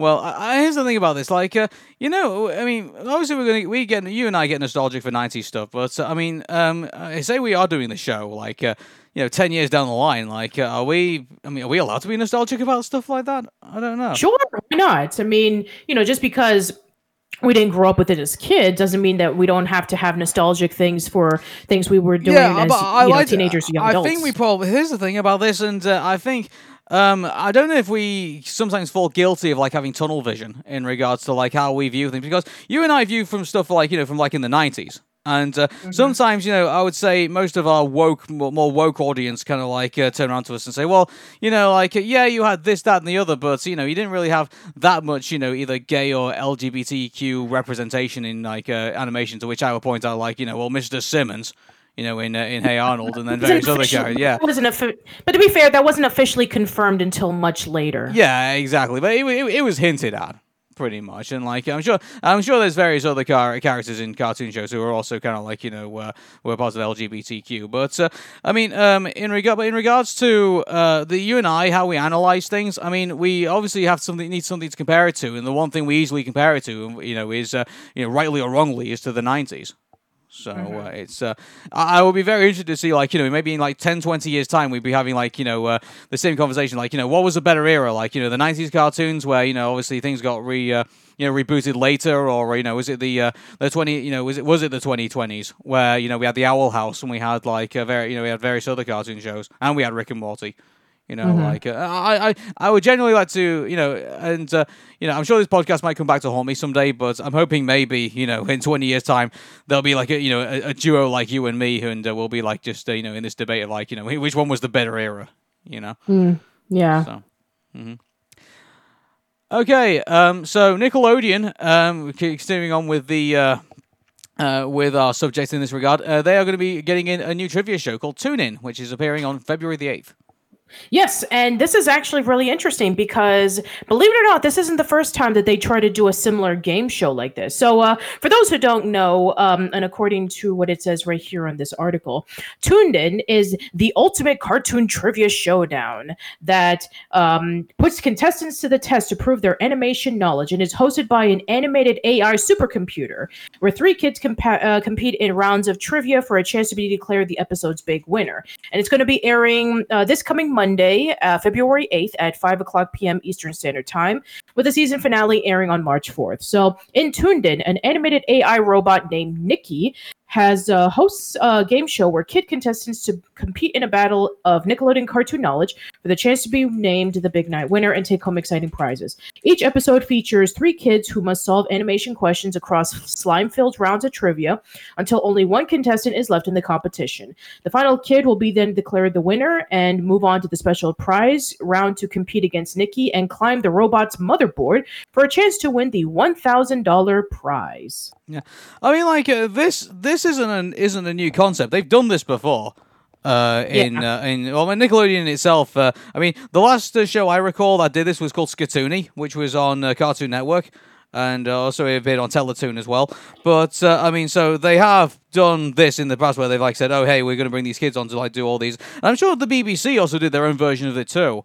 Um, I just can't remember. It was a it was a short lived thing, and I can't recall like uh, what what all of it was. But uh, you know, they would do these things where they would test you know kids' knowledge on you know the cartoon shows that they'd watched. So uh, Yeah. yeah, And believe it or not, this this wasn't the first time in which they tried to pitch an idea like this in Nickelodeon. So this is actually a story that dates all the way back to 2014 when I did my very first episode of Nick's Missile, back when I was one of the admins of the uh, the reopened Nickelodeon Studios in Orlando, Florida Facebook page.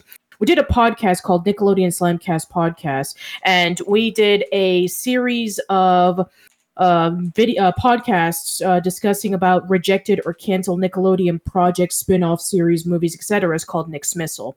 And one of the very first episodes that we talked about were canceled or rejected Nickelodeon game shows. And one of them was called Tuned In, where there was a cartoon dog that would be and you know asking trivia questions to a group of kids. And uh, according to what this uh, website says, they are saying that it's essentially that that they're taking the remnants of a canceled game show from the 90s and bringing it back to this era. So, yeah, this is something that had now tune, the the original Tuned In from the 90s is very very unknown. The only way that people were able to know about this was from a uh, five minute video that was exclusively released on Nickelodeon Studios to showcase the 10 years that they've been working in the studio, releasing all of their, um, you know, projects such as All That, Kenan and Kel, Clarissa Explains It All, and all of the new stuff that they were working on.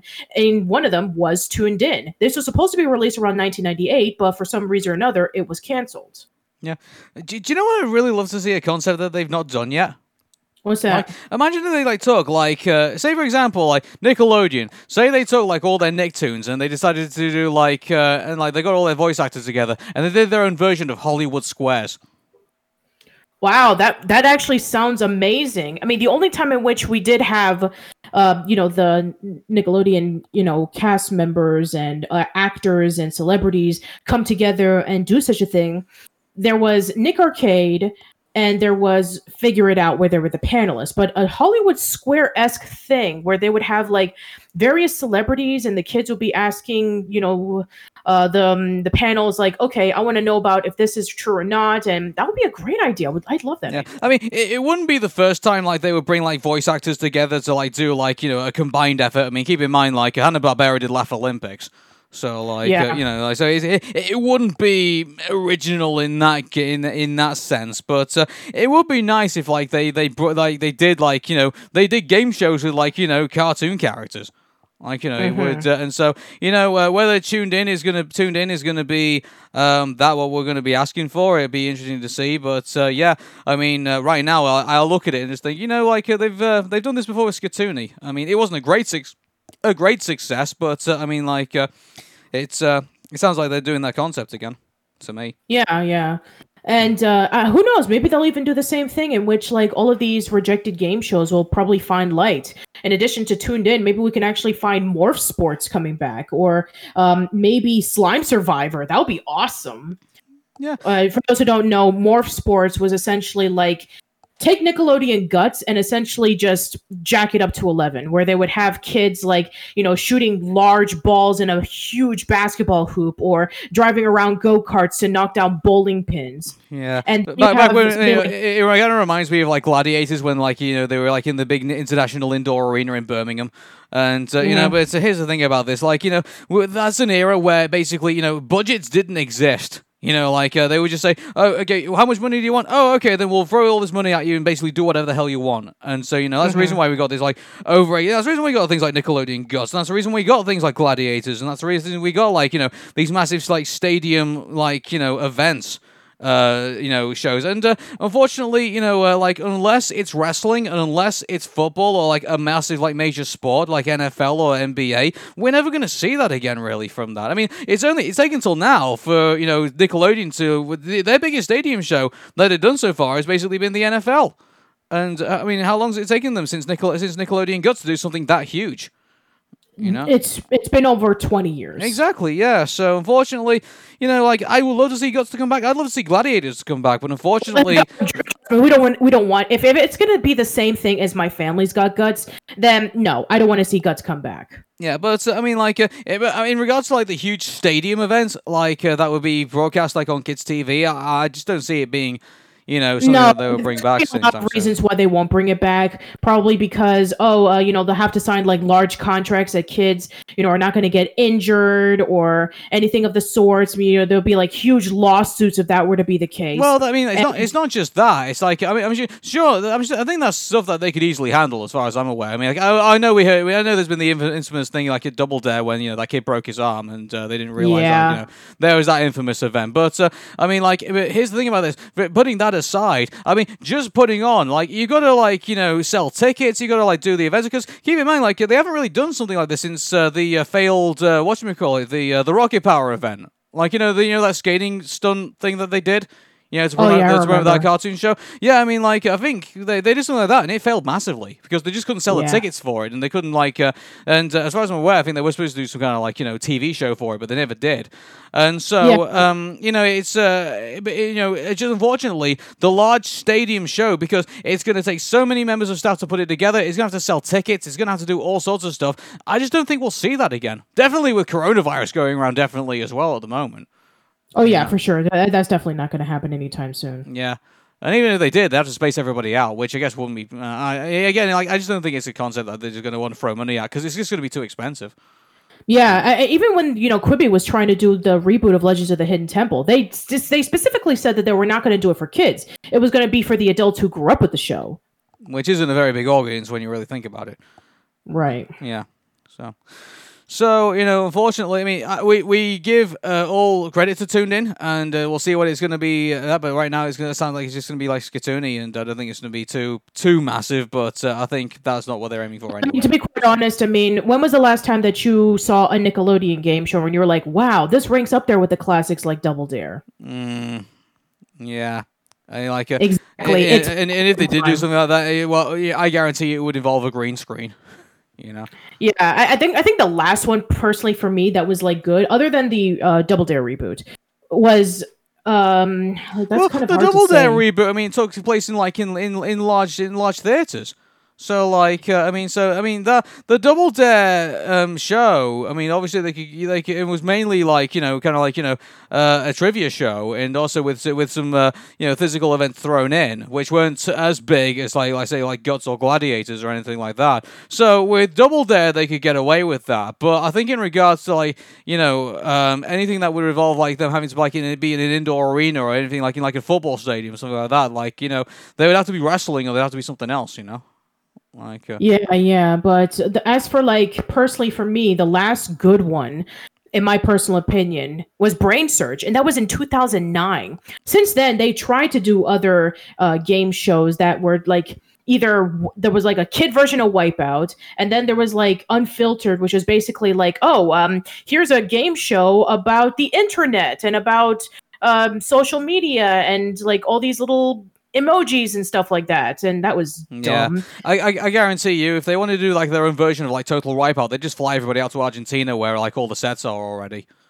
You know, Mm-hmm. like uh, so. Yeah, I just think the idea of like the big stadium event, I think, is uh, you know, mind you, you and I are going to be talking about this now, and then like come next week, we'll be talking. Oh, hey, the, you know, Nickelodeon's announcing a huge stadium event. you know, like uh, you know, just with social Yeah. distancing and stuff. So like, uh, There you go. There you yeah, go. sod's law. Oh, okay, okay. Well, uh, unf- I- I'm sorry, I got the name wrong. Unfiltered is the game show where it's hosted by SNL member Jay Pharoah, where it's talking about like celebrities whose faces are digital and they have to guess who it is. I'm sorry, I was referring to the other game show where it had one of the members of um, Big Time Rush, and it was all about the internet stuff and the emojis. That's a completely different game show, but still, it's like, you know. That's it. You know, what about the the obstacles? What about the slime? What about all this kind of stuff? So I'm, I think that tuned in is kind of like going back to basics. hmm But even then, it's like, you know, other than SpongeBob and maybe some of the current shows, I mean, if the kids were to come in and ask questions, you know, be asked questions about like, you know, Rugrats or even some of the more obscure shows, like if, if they were to answer a question about As Told by Ginger and get it right, I would be really impressed. So, oh, I think. Um, I mean, here's the thing about this. Um, I, you know, uh, well, mind you, we're streaming now, like uh, with uh, the library now being available. I mean, like, uh, I think we'd be probably more surprised that they didn't know this stuff by now. I hope they do. Yeah. Well, I mean, like now that as told by Ginger, now on streaming available now. Like, uh, you know, there's a new generation of people watching it again. You know. Yeah, yeah. Yes, uh, it's all in CBS All Access, so go check it out. Yeah, definitely. So, um, anyway, moving on. So, um, some nice juicy announcements from Disney Plus, and definitely for one for this. Like, uh, you know, I, I, I didn't even think they were going to do it, but uh, I, I really thought that uh, this was just going to be something that they were just going to let go. But no, um, unbelievably, Disney is going to be somewhat working on a sequel to Monsters Incorporated.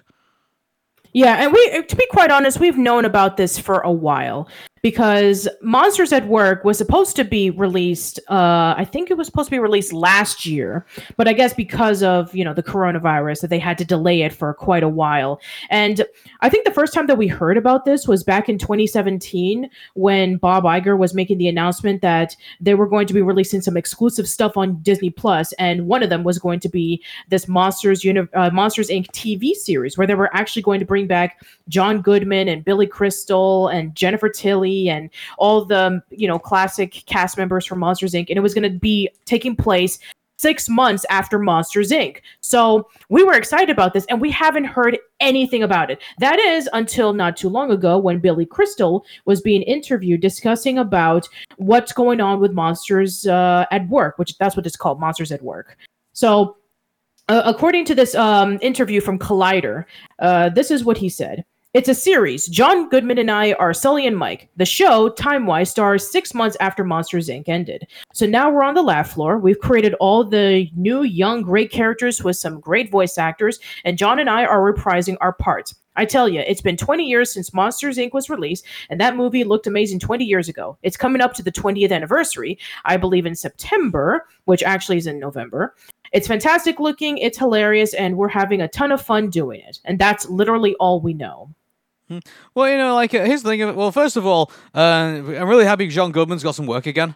You know, like because after the fiasco with like you know Rosanna, like you know it was. Uh, I'm really glad. Uh, so Roseanne was it? Uh, Oh yeah, Roseanne Barr with the, yeah, the whole, Roseanne, thing, the whole thing with that. So I'm glad that John Goodman's, you know, obviously got a major role again in uh, playing, uh, you know, Sully, and uh, playing one of the roles I believe he actually loves to do as well. And Oh, yeah, uh, he- also, he you know, it's it. uh, and also props to Billy Crystal as well because I always loved him as uh, Mike Wazowski. So uh, and I would love to see that he's back as this character again. So Mm-hmm. um, and you know something, um, maybe I mean I guess the debate is, I mean, would we prefer to see them in this t- in a series rather than seeing them in a movie? I mean, would it does it work better? Maybe as Well, uh, here's the thing that a lot of people are going to be disappointed. As you guys know uh, from Monsters Inc., so a lot of people are going to be asking about, are we going to see Boo again?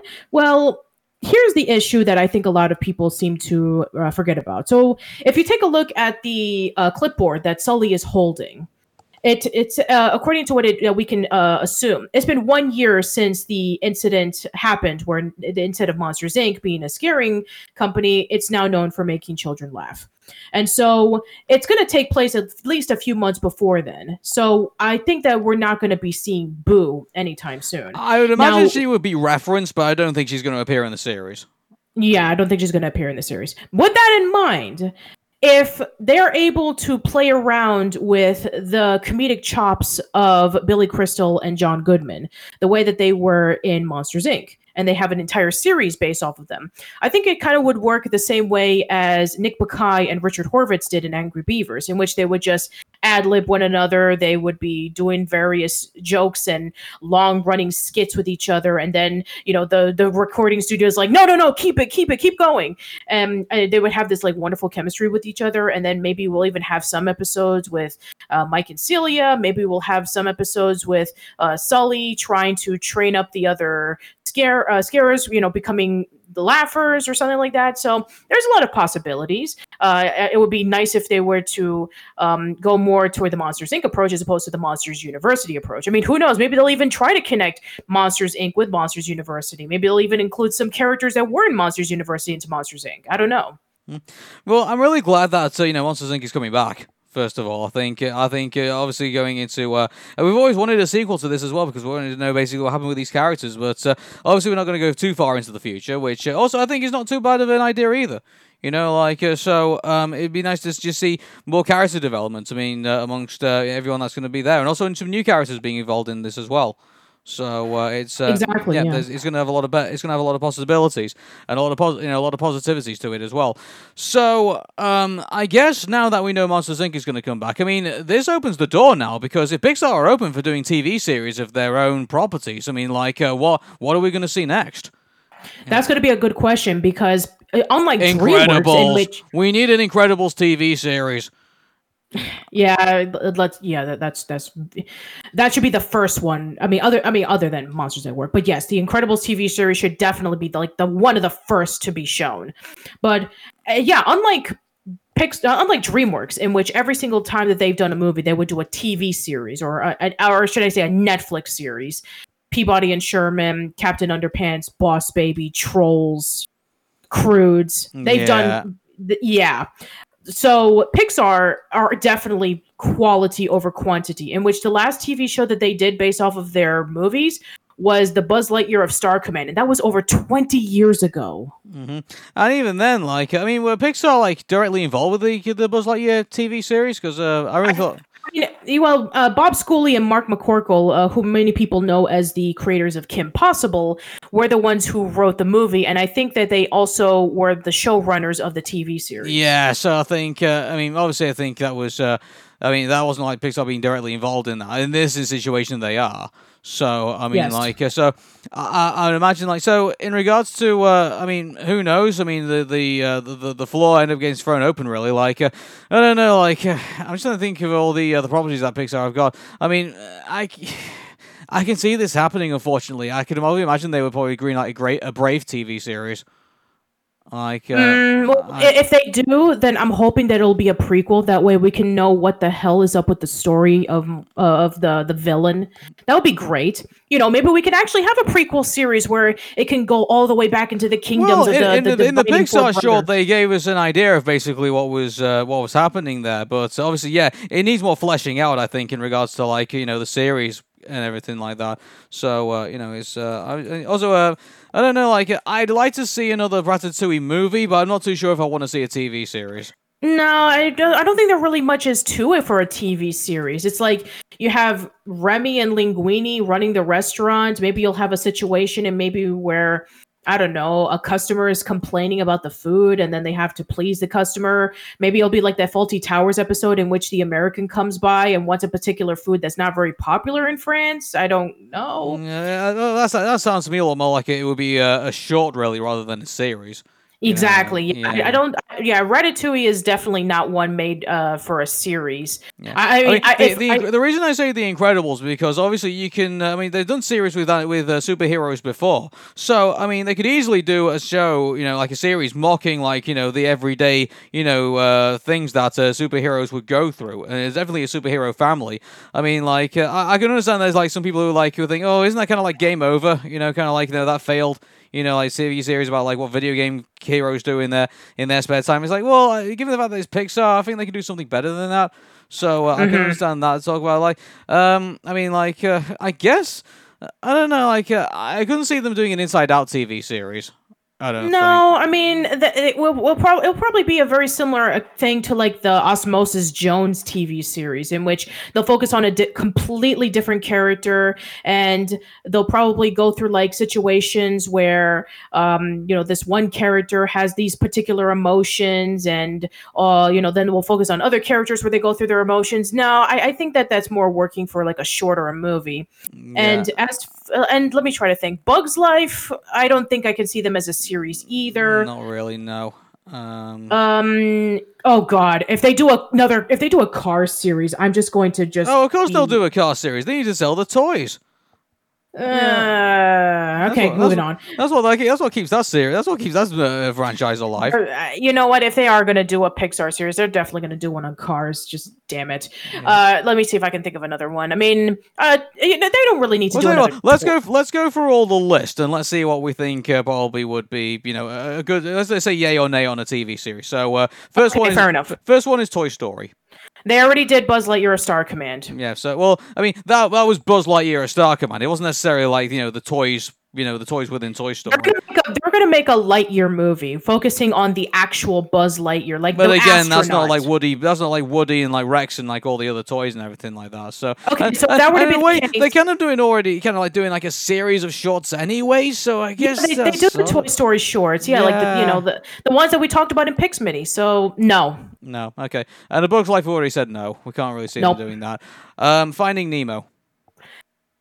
Mm, hmm. Would, it kind of be, would it kind of be akin to like the Little Mermaid animated series in which like it opens the world, I, the I can't. E- I can't even remember some of the.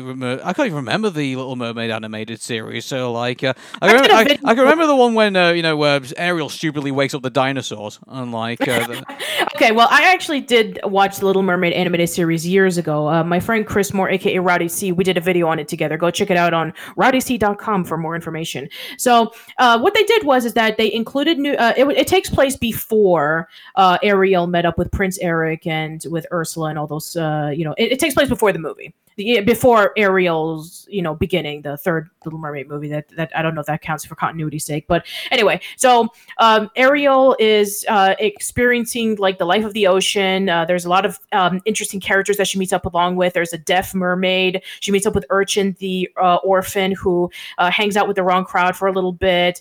Uh, there's uh, various episodes where she goes around exploring and tries to. Um, you know, do things like get something for her sisters or her, for her father. She tries to adopt a baby orca, but he starts getting out of control they do play around with exploring more of the ocean world ex- you know developing more of the characters and such like that but you know you had a lot to play with with finding nemo you have marlin nemo dory um, i guess if you were to focus on the other side characters maybe but I don't know. Like it's it's still too even though that it takes place in the ocean, I'm sure there's a lot of things that you can be able to explore. oh, yeah, it's the ocean. this- Like you know, the, the, the possibilities are endless. So like, Exactly. yeah. But as for like the characters, I mean, how much more do we need to know about the characters with um, you know, this series? I mean, we already know about Marlin's backstory, we know about Nemo, we know about Dory with finding Dory. I mean, I guess maybe we would know things about like maybe Mr. Uh, Yeah, Ray. the, only- the only da- the only thing with Finding Nemo is that I can see it being an educational show, and I would probably imagine they would aim that more at Disney Junior than they probably would aim it at like you know the Disney or you know general Disney audience. You know, like, Okay. 'cause, uh, they would have Nemo and like he'd have his like his kid friends like at the, you know his class and everything like that, and they go off and learn about the ocean. You know, I, could- I, Sure, I. I, I could I could see them doing more for educational value than actually doing it like into like you know an, an, an, like a, an adventurous you know TV series. I can see that. Yeah. Okay. Um, the Incredibles, we already said yes. You know, like Yes. uh, yeah. So uh, Cars, we already said they probably would do it, but we, we, we wouldn't, enjoy yeah. it. No. Um, Ratatouille, we've already said no.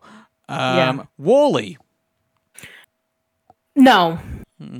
I think no as well. Like if they did, it probably would be like you know in the end credits when they like you see like the the humans like re-evolving back into like you know who they are. I could probably maybe they probably do a series maybe about that maybe, but We'll uh, probably do a series on the humans more than WALL-E and Eva. It's kind of like Spirit, uh, the you know Stallion the Cimarron, in which they had their TV series called Spirit Riding Free, in which it focuses on the human characters, and the Spirit character is not Spirit from the movie. It's actually the son of Spirit and Rain. So you'll be focusing on the humans as opposed to the horses. So if they were to do WALL-E, I wouldn't be surprised if they were to focus on the human characters, like maybe a human character who, maybe like a kid who was raised on Earth and doesn't know anything about the life in the Axiom, and maybe he's trying to like fit into this new Earth, and then maybe he meets up with WALL-E and Eva because he's the only one who can he can feel connected with or something. Yeah, know, here's the thing. Like, maybe uh, now that uh, life has uh, re-emerged on, uh,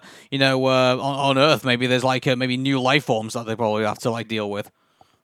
Yeah, I mean, if we if we were to see that, oh, uh, uh, you know, uh, you know, uh, WALL-E, you know, takes place before all of the, or like in the future, where you know, civilization as we know it is starting to like rebuild itself, and then, uh, you know, it goes into like, um, you know, further into like the other Pixar movies, like uh, A Bug's Life or something, in which like there's barely any humans in it, but there's like, you know, the plant life is back or something. I don't know, but.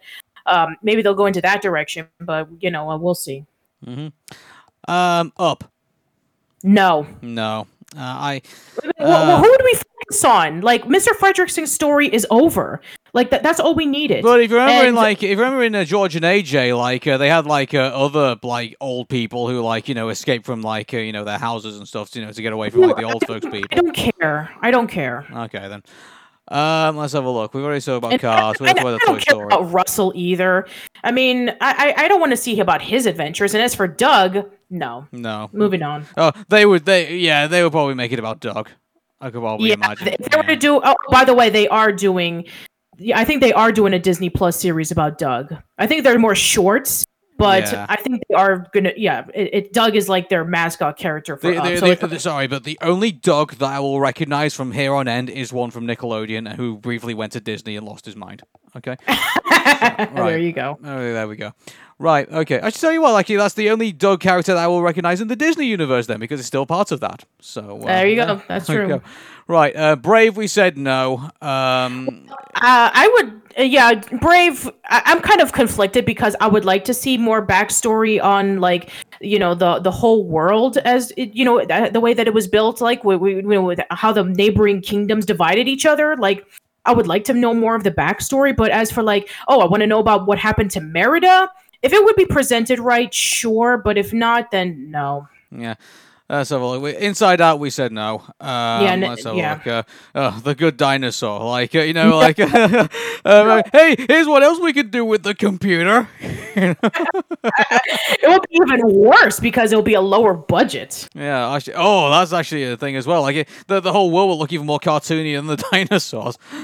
yeah, yeah, yeah. I mean, all the, the the shiny graphics that look nice in the theaters will be severely downgraded if they were to be put into like television because we don't need to worry too much about the budget as long as it slightly looks close to what the final product is. Then they'll take it, no Uh, problem. again, I can see the good dinosaur being a Disney Junior property. I really could. Like, you know, I can see that for Finding Nemo, but what I mean, other you know what what it's like Arlo trying to teach Spot about the dinosaurs or something. If this Maybe. takes place before that, you know, he found his adopted family. I'm not sure. Um, I'm not too sure, but we'll find out. Alright. But uh, um, okay, uh, let's have a look. Um, Coco. Ooh, Coco. Hmm. That's gonna be hard because would it take place in the real world or in the day in the land of the dead? Uh, well, I mean, it, maybe they could do it in both. Like, How can uh, they do it both if it occurs once a year? Yeah, like, uh, oh, mind you, like, remember the Mask TV series where, you know, it's Stanley Ipkiss would put the mask on in the daytime? You know, like, uh, Yeah. that, that, that made no sense, but so, I mean, maybe they could probably just have it where you can just, like, you know, maybe they like Shadow Man, where you can just, like, like, you know, from, like, you know, on the whim of, like, a, you know, a, a voodoo teddy bear that he can just, like, go to dead side whenever he wants to. You know? Yeah, that would be a really interesting way to you know to pre- present to the kids. Oh, I'm maybe maybe he plays his guitar, and maybe he summon. Maybe, well, mind you, there's already like a series where like you know, this princess summons like other Disney princesses, but maybe Co, maybe uh, maybe Miguel. our uh, Miguel could probably like you know summon you know uh, you know past ancestors from like playing his guitar. Maybe I don't know. Hmm. Um. You know, I don't think he'll be able to see them because the only way he will be able to see them is if he was in the land of the dead, Probably will be. Yeah. and he can't stay there for very long because if he stays there for too long, then he himself would be dead. yeah. So. Um.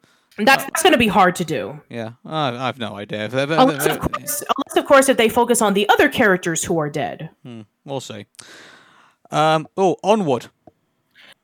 Onward, you know, the world of Onward was so limiting. I mean, it, it tries to build itself up as like, oh, we have this huge fantasy world, but it's in suburban times, and it, it just kind of like limits its potential. Now, if they were to have like a series in which we have Ian and Barley's relationship as brothers, and you know, we get to maybe, or maybe we could have a prequel in which we actually get to explore, you know, the wizarding world, and then before it led up to um, them being obsessed with technology. If they were to focus on that, where it was kind of like a fantasy series, then I would be all for it. Okay, tell tell tell me if I'm being grossly unfair, but uh, I'm going to make this statement. I think Onward was ten years too late. You're not wrong.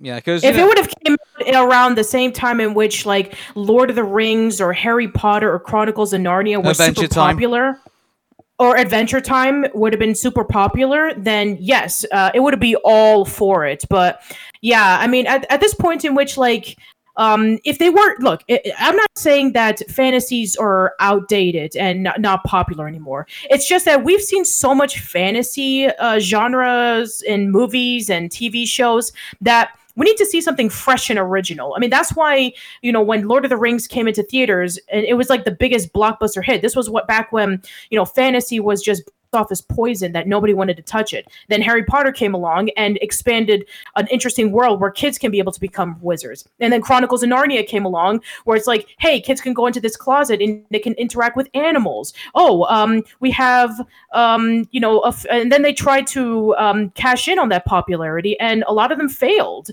So and then Adventure Time came along. It's like we have this dynamic duo, and they're you know going around in the land of Ooo, and there's like these interesting worlds to explore, and there's this really dark backstory about how it takes place in a post-apocalyptic world and all that kind of stuff. I mean, that was interesting. So if you are going to bring the fantasy genre in this day and age, you need to make it unique. Game of Thrones was humi- it was incredibly unique in the fact that this was for the mainstream audience who didn't really care too much about fantasy. I mean, they thought of fantasy as like Dungeons and Dragons, Lord of the Rings stuff. What but if you- they were able to, what do you to, think of the uh, the theory that uh, the main character in the show of, of Adventure Time is basically in a vegetative state in a bed and like he's just like a, ima- imagining all of this at the moment. And eventually he'll wake up. No, we're not doing the Ash Coma tr- uh, theory on Adventure Time. Okay, then that's fine. So, uh, uh, but uh, so um, yeah, but uh, in regards to going back to Onward, like uh, yeah, again, I just think uh, it was an interesting idea, but it really needed a, it, it really needed a, a DeLorean to kind of like you know do you know go back to 2010 or 2012 or something like that and just kind of like you know deliver it then, really. So Yeah, well, i- i- if at least the latest, if they, if it really wanted to be like popular, I think it would need to go back to like 2004 or 2005, where it no, you know I probably think, I think 2000. I think 2010 would have been right for it.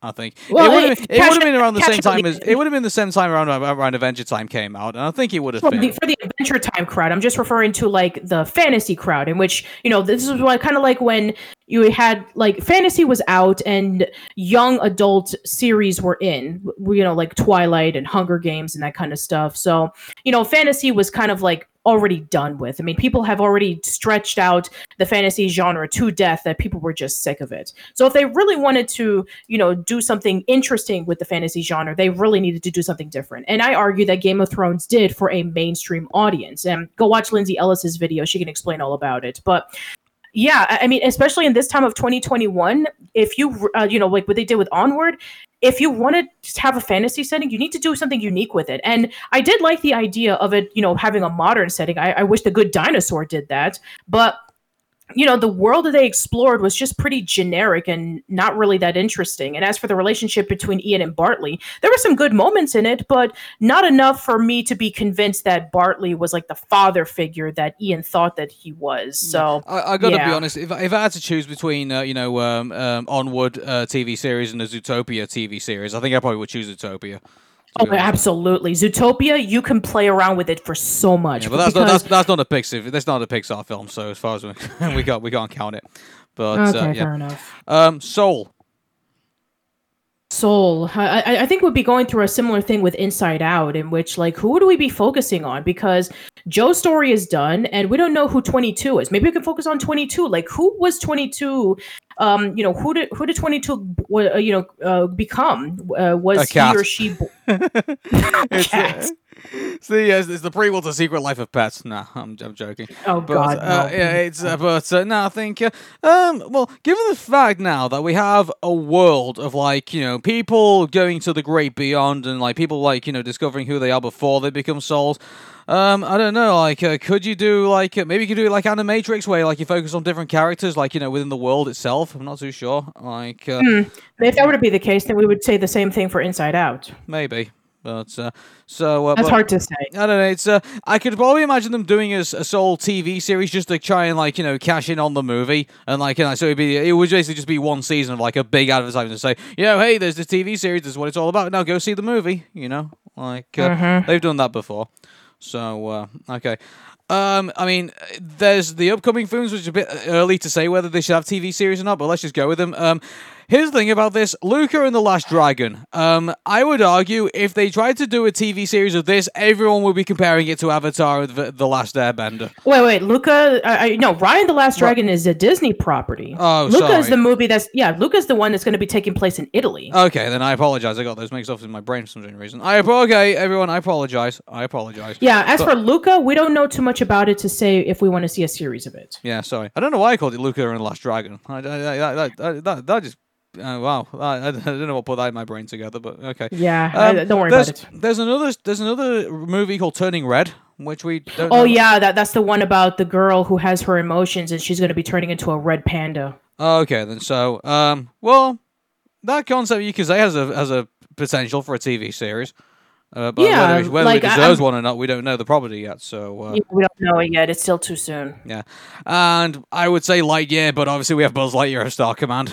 so, like, Yeah, well, here's the thing: uh, they're completely different characters. We know about Buzz Lightyear, the toy, but we don't know about Buzz Lightyear, the astronaut. So he could be completely different. oh yeah. So yeah, we don't know anything about his life, and uh, we'll we'll find that out pretty soon. So we'll see.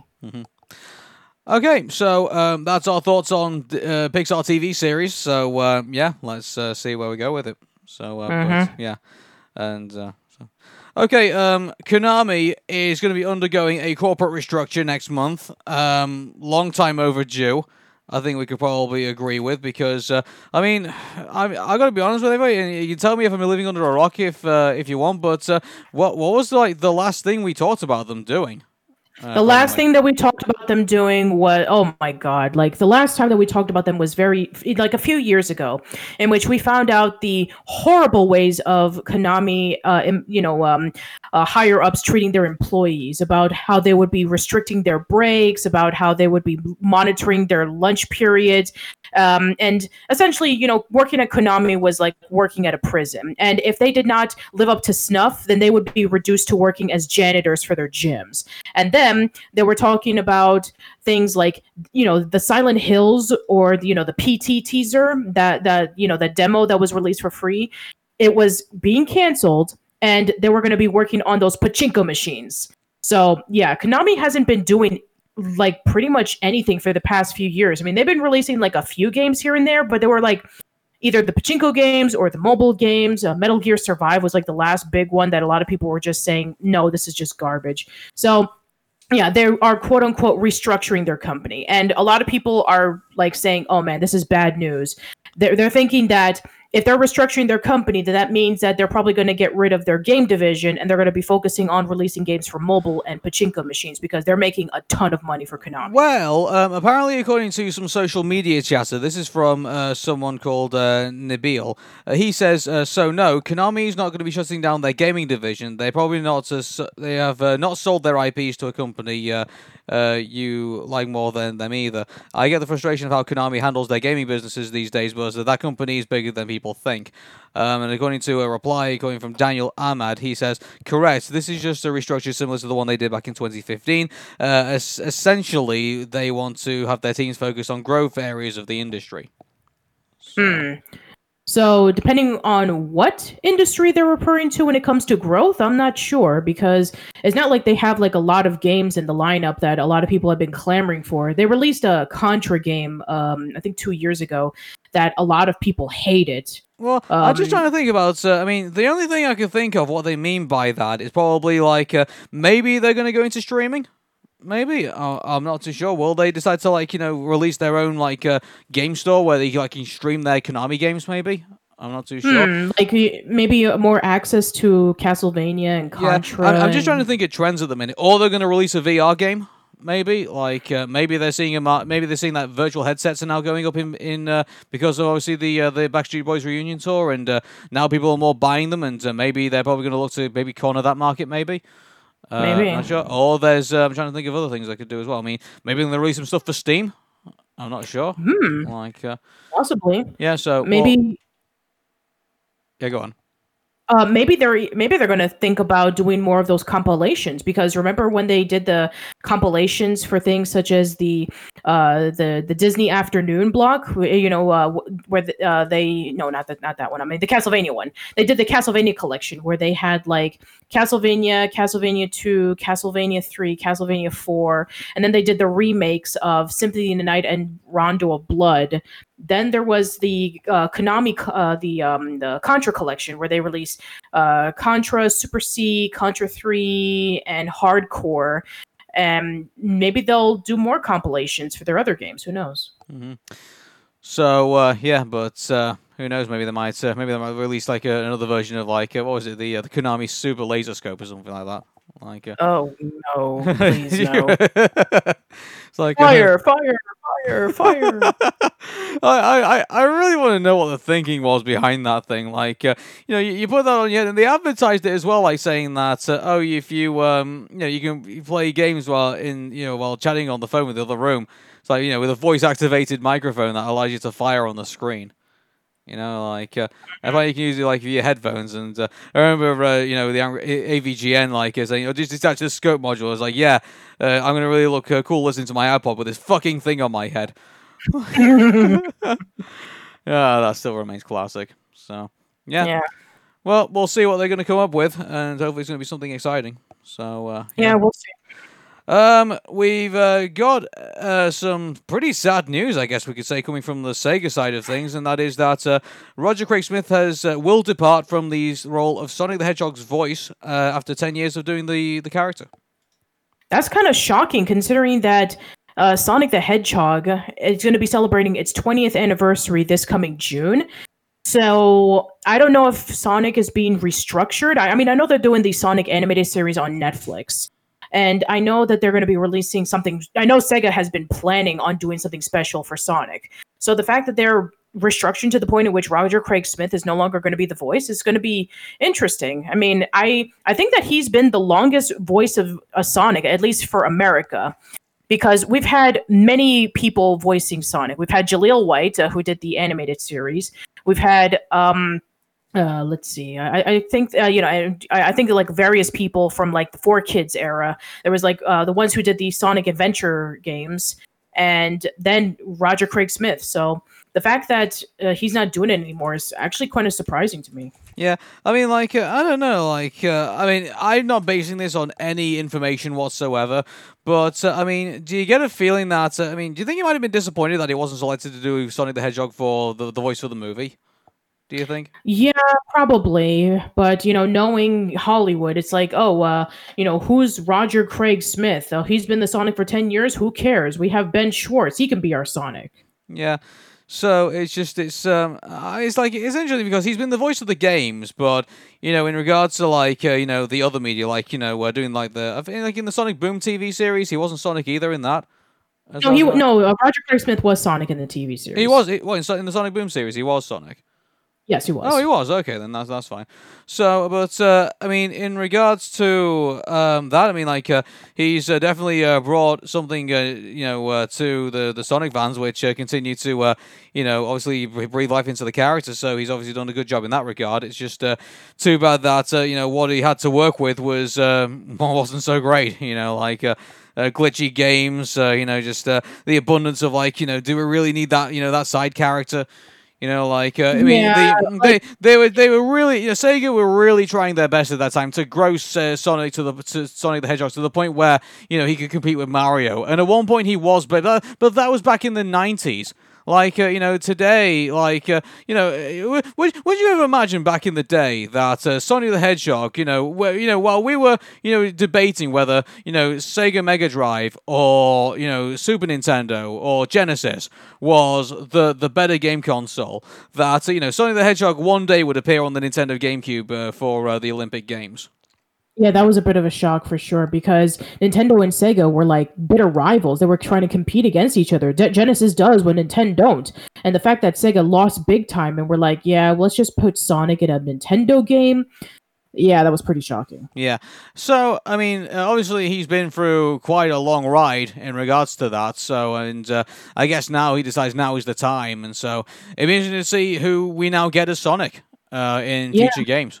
So uh, Yeah, I, I- mean, I'm I'm, i I'm guessing they'll probably get a voice actor that will match the performance of Ben Schwartz because, um, you know, they're doing the Sonic TV uh, Netflix series, and you know, Sonic the Hedgehog the movie is currently the most prolific video game movie of all time. It's the highest grossing one of all time, which, to be quite honest, is not a big huge um, achievement to uh, accomplish because a lot of them sucked but the fact that the um, there's going to be a massive change, which means that you know all the Super Smash Brothers stuff is going to have to be updated with uh, the new voice actor, and also uh, I don't know if they're going to be you know doing like patches of um, any of the f- you know future Sonic games. If you know if Roger Craig Smith did do it before he was told to leave, or maybe they won't re- remo- release that at all, and maybe they'll have the new guy voice it. So who knows? yeah, why don't they got Ben Schwartz to do it?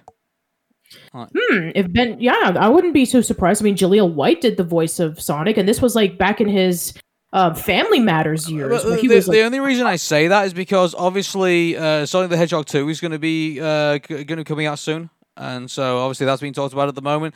And uh, then obviously, you know, Sonic the Hedgehog was a huge success. So I mean, it's it is like one of the highest grossing you know video game movie of all time, as you, as you obviously tell, tell me on a, on a regular basis. But uh, um, in regards to um, you know the um, you know in regards to the voice of Sonic the Hedgehog, I mean, if uh, that's going to now he if Ben Schwartz is now going to be the recognizable voice for the mass market for you know who Sonic the Hedgehog is and who how he voices them, I wouldn't be surprised if Sega turn around and say, "Hey, do you want to do this game, or do you want to do that game, or do you want to do a couple of other things for us?" right, right. So yeah, it's possible. Probably, they, they that would be the the more logical thing to do, especially since. Uh, you know, Ben Schwartz is like pretty well known outside of just doing Sonic the Hedgehog. I mean, he's a very well known actor. So, if he were to say, uh, would I be doing would i have the chance to do sonic if i was asked to absolutely i would love to do sonic for not just the series but uh, also for the games as well so maybe it would be possible if ben schwartz were to do it or maybe somebody who sounds like ben schwartz that they can be able to um, try to um, emulate for their games and for their series Yeah. I wonder if he has a brother like Tom Hanks does. You know, like... mm, maybe i don't know that's a joke. But uh, Yeah, I, I know. uh, You, you know, you, you you say that as a joke, but it, you know that, that that would not be a surprise, considering that. Yeah, you're right. Jim Hanks, who's Tom Hanks's brother. I mean, pretty much he does all the voices for Woody for like, you know, toys and video games and all that kind of stuff. So, I don't know if Ben Schwartz would do the same thing if he had a brother where he told him, "Nah, I don't want to do him for the games. Can you do it for me?" It's like, okay, sure. I don't know. yeah. Anyway, we uh, wait to see who the next Sonic is going to be. So uh, Mhm. cool. And finally, uh, we are going to be talking about uh, the uh, this game, which uh, never made it to Xbox Live Arcade, and uh, this actually surprised me because uh, I, I I had heard about like Perfect Dark, and it did it was a question that was being asked, like, oh hey, would would they ever be able to bring GoldenEye 007 to the Xbox Live Arcade? And apparently there was plans to do this, but uh, um, apparently now um, we've uh, it was never uh, meant to be. But now apparently we've been told that uh, there oh, well there is um, a another version of this of this game that uh, exists in leak form, and uh, it was played uh, by uh, one of the YouTubers, and uh, he also uh, just played it through and uh, showed everybody what it was like. So Yes, uh, in fact, uh, we have heard about this game. So, for those who don't know, they wanted to do a remake of GoldenEye for the Xbox, and it was almost done. And it was going to be released, I believe, around 2007 or 8, but then Nintendo upright canceled it. Uh, due to multiple reasons. I think one of them was that I don't think they had the legal rights to produce anything James Bond related, and um, you know, uh, and I think that because it was like a rare property, that maybe there was issues with that too. So we knew about it, but we knew absolutely nothing about what the gameplay looked like or uh, any of the sorts until just recently when there was a two-hour gameplay video that was released online, and people are just furious at Nintendo for what they almost could have had. Well, here's the thing about this, and uh, you know, I watched the full playthrough, and I got to be honest with you. Um, through parts of it, I actually kind of got a bit bored of it because you know, yeah, it looks nice and shiny, and yeah, it looks pretty good, but at the same time. It's GoldenEye. Like, you know, it's not like they did anything like new or unique with it. They basically just remastered. Well, they didn't. Well, yeah, they basically just uh, took uh, the original GoldenEye game from the N64 and they just uh, gave it a facelift. You know, so yeah, like, and, I- uh, and, and, and, and what from what I understand from the GoldenEye fans, and you know, you have to understand, I did not grow up with the N64, and I've never played GoldenEye in Well, my life.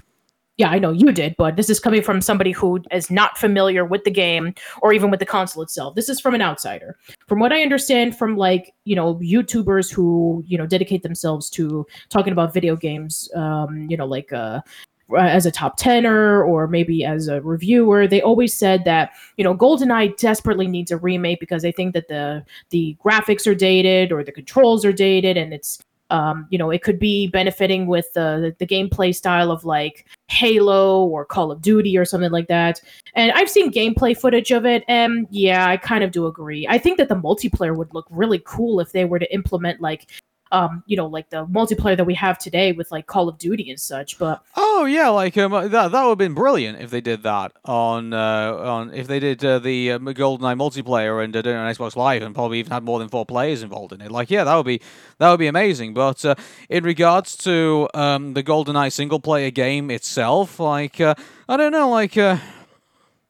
Maybe because I'm in spoil, like with all the remastered games, because you know I've seen I've seen Halo Two remastered. Obviously, there was like the movie mod, and then I like seen uh, you know also I've seen the, the Master Chief collection and everything like that. Like uh, I don't know, like uh, I've been so uh, desensitized now to remastered games that uh, you know the the new the, the GoldenEye double you know uh, 2007 game just didn't didn't really appeal all that so much to me. Like to me, it was just GoldenEye with another face. You know. Hmm. And, uh, yeah, I guess that's true. Um, I don't know if it would have been like a Black Mesa situation, and maybe which like um the fans wanted to do a GoldenEye game, and Oh yeah, they tried to do they- that. It was called GoldenEye Source. And, yeah, uh, maybe maybe because of you know the the rumors about like you know there were gonna there was gonna be a GoldenEye game, and maybe they wanted to do um essentially GoldenEye Source for themselves because they knew that they weren't going to get it. So maybe that's why they decided to incentivize that. But the fact that now we know what the the footage is from like the the, the recent video. Uh, and from what I've been seeing is that you know a lot of people were very angry about it, and I know that Satoru Iwata was saying about there were multiple reasons why they had to cancel it, and I mean this is Iwata we're talking about. I mean this guy lived and breathed video games, and so the fact that there was a lot of legal issues that they had to jump into, and you know, in, in various things when it came to like Xbox trying to release GoldenEye, and I know that they made the argument that technically Microsoft did buy Rare, and so they already owned the company. And then there was the talks of why would Nintendo care? They don't even own Rare anymore, and they don't have to worry about the whole James Bond thing. But you know, GoldenEye for Nintendo was still fairly popular, and I take it that you know they didn't want to see that go into their competing company. So, um, but in regards to uh, what happened afterwards, I mean, like the fact that they got Perfect Dark. I mean, like uh, I don't know, like uh, I thought, you know, Perfect Dark to me, I thought would have been enough. You know, given the fact I think it was the uh, the true successor to GoldenEye. So, like, yeah. yeah, what ju- about Perfect Dark Zero? yeah, and also there's gonna be another Perfect Dark game coming out soon. So Yeah, uh, there you yeah, go. Yeah, uh, do you know what I'd really love to see? Like, uh, I would love to see a remastered version of Time Splitters. Like, uh, 'cause that, that, Hmm. yeah, well, that was the true successor to GoldenEye, really. You know, uh, and uh, that was a more improved engine, and it was a lot of fun to play in multiplayer too. There you know, so, go, Like, yeah. yeah, so I think uh, you know, Time Splitters should definitely make a return again. So. Yeah, that would be nice. Mm-hmm. Okay, and so that is our mega show. So uh, thank thank you very much for sitting around for uh, two hours and uh, twenty one minutes. So Yeah, uh, we've had a lot of fun talking to you guys. Cool. All right then. Well, it's very late for me, so uh, I will be uh, cutting it right there. But uh, hey, we will. Uh, so we won't be having a show on Valentine's Day, but uh, we will definitely see you, see you in two weeks' time. So uh, from me, Aaron, And Patricia. take care. Enjoy your Valentine's Day uh, if you're going to be celebrating it, and uh, we will see you in two weeks' time. All right, see you later.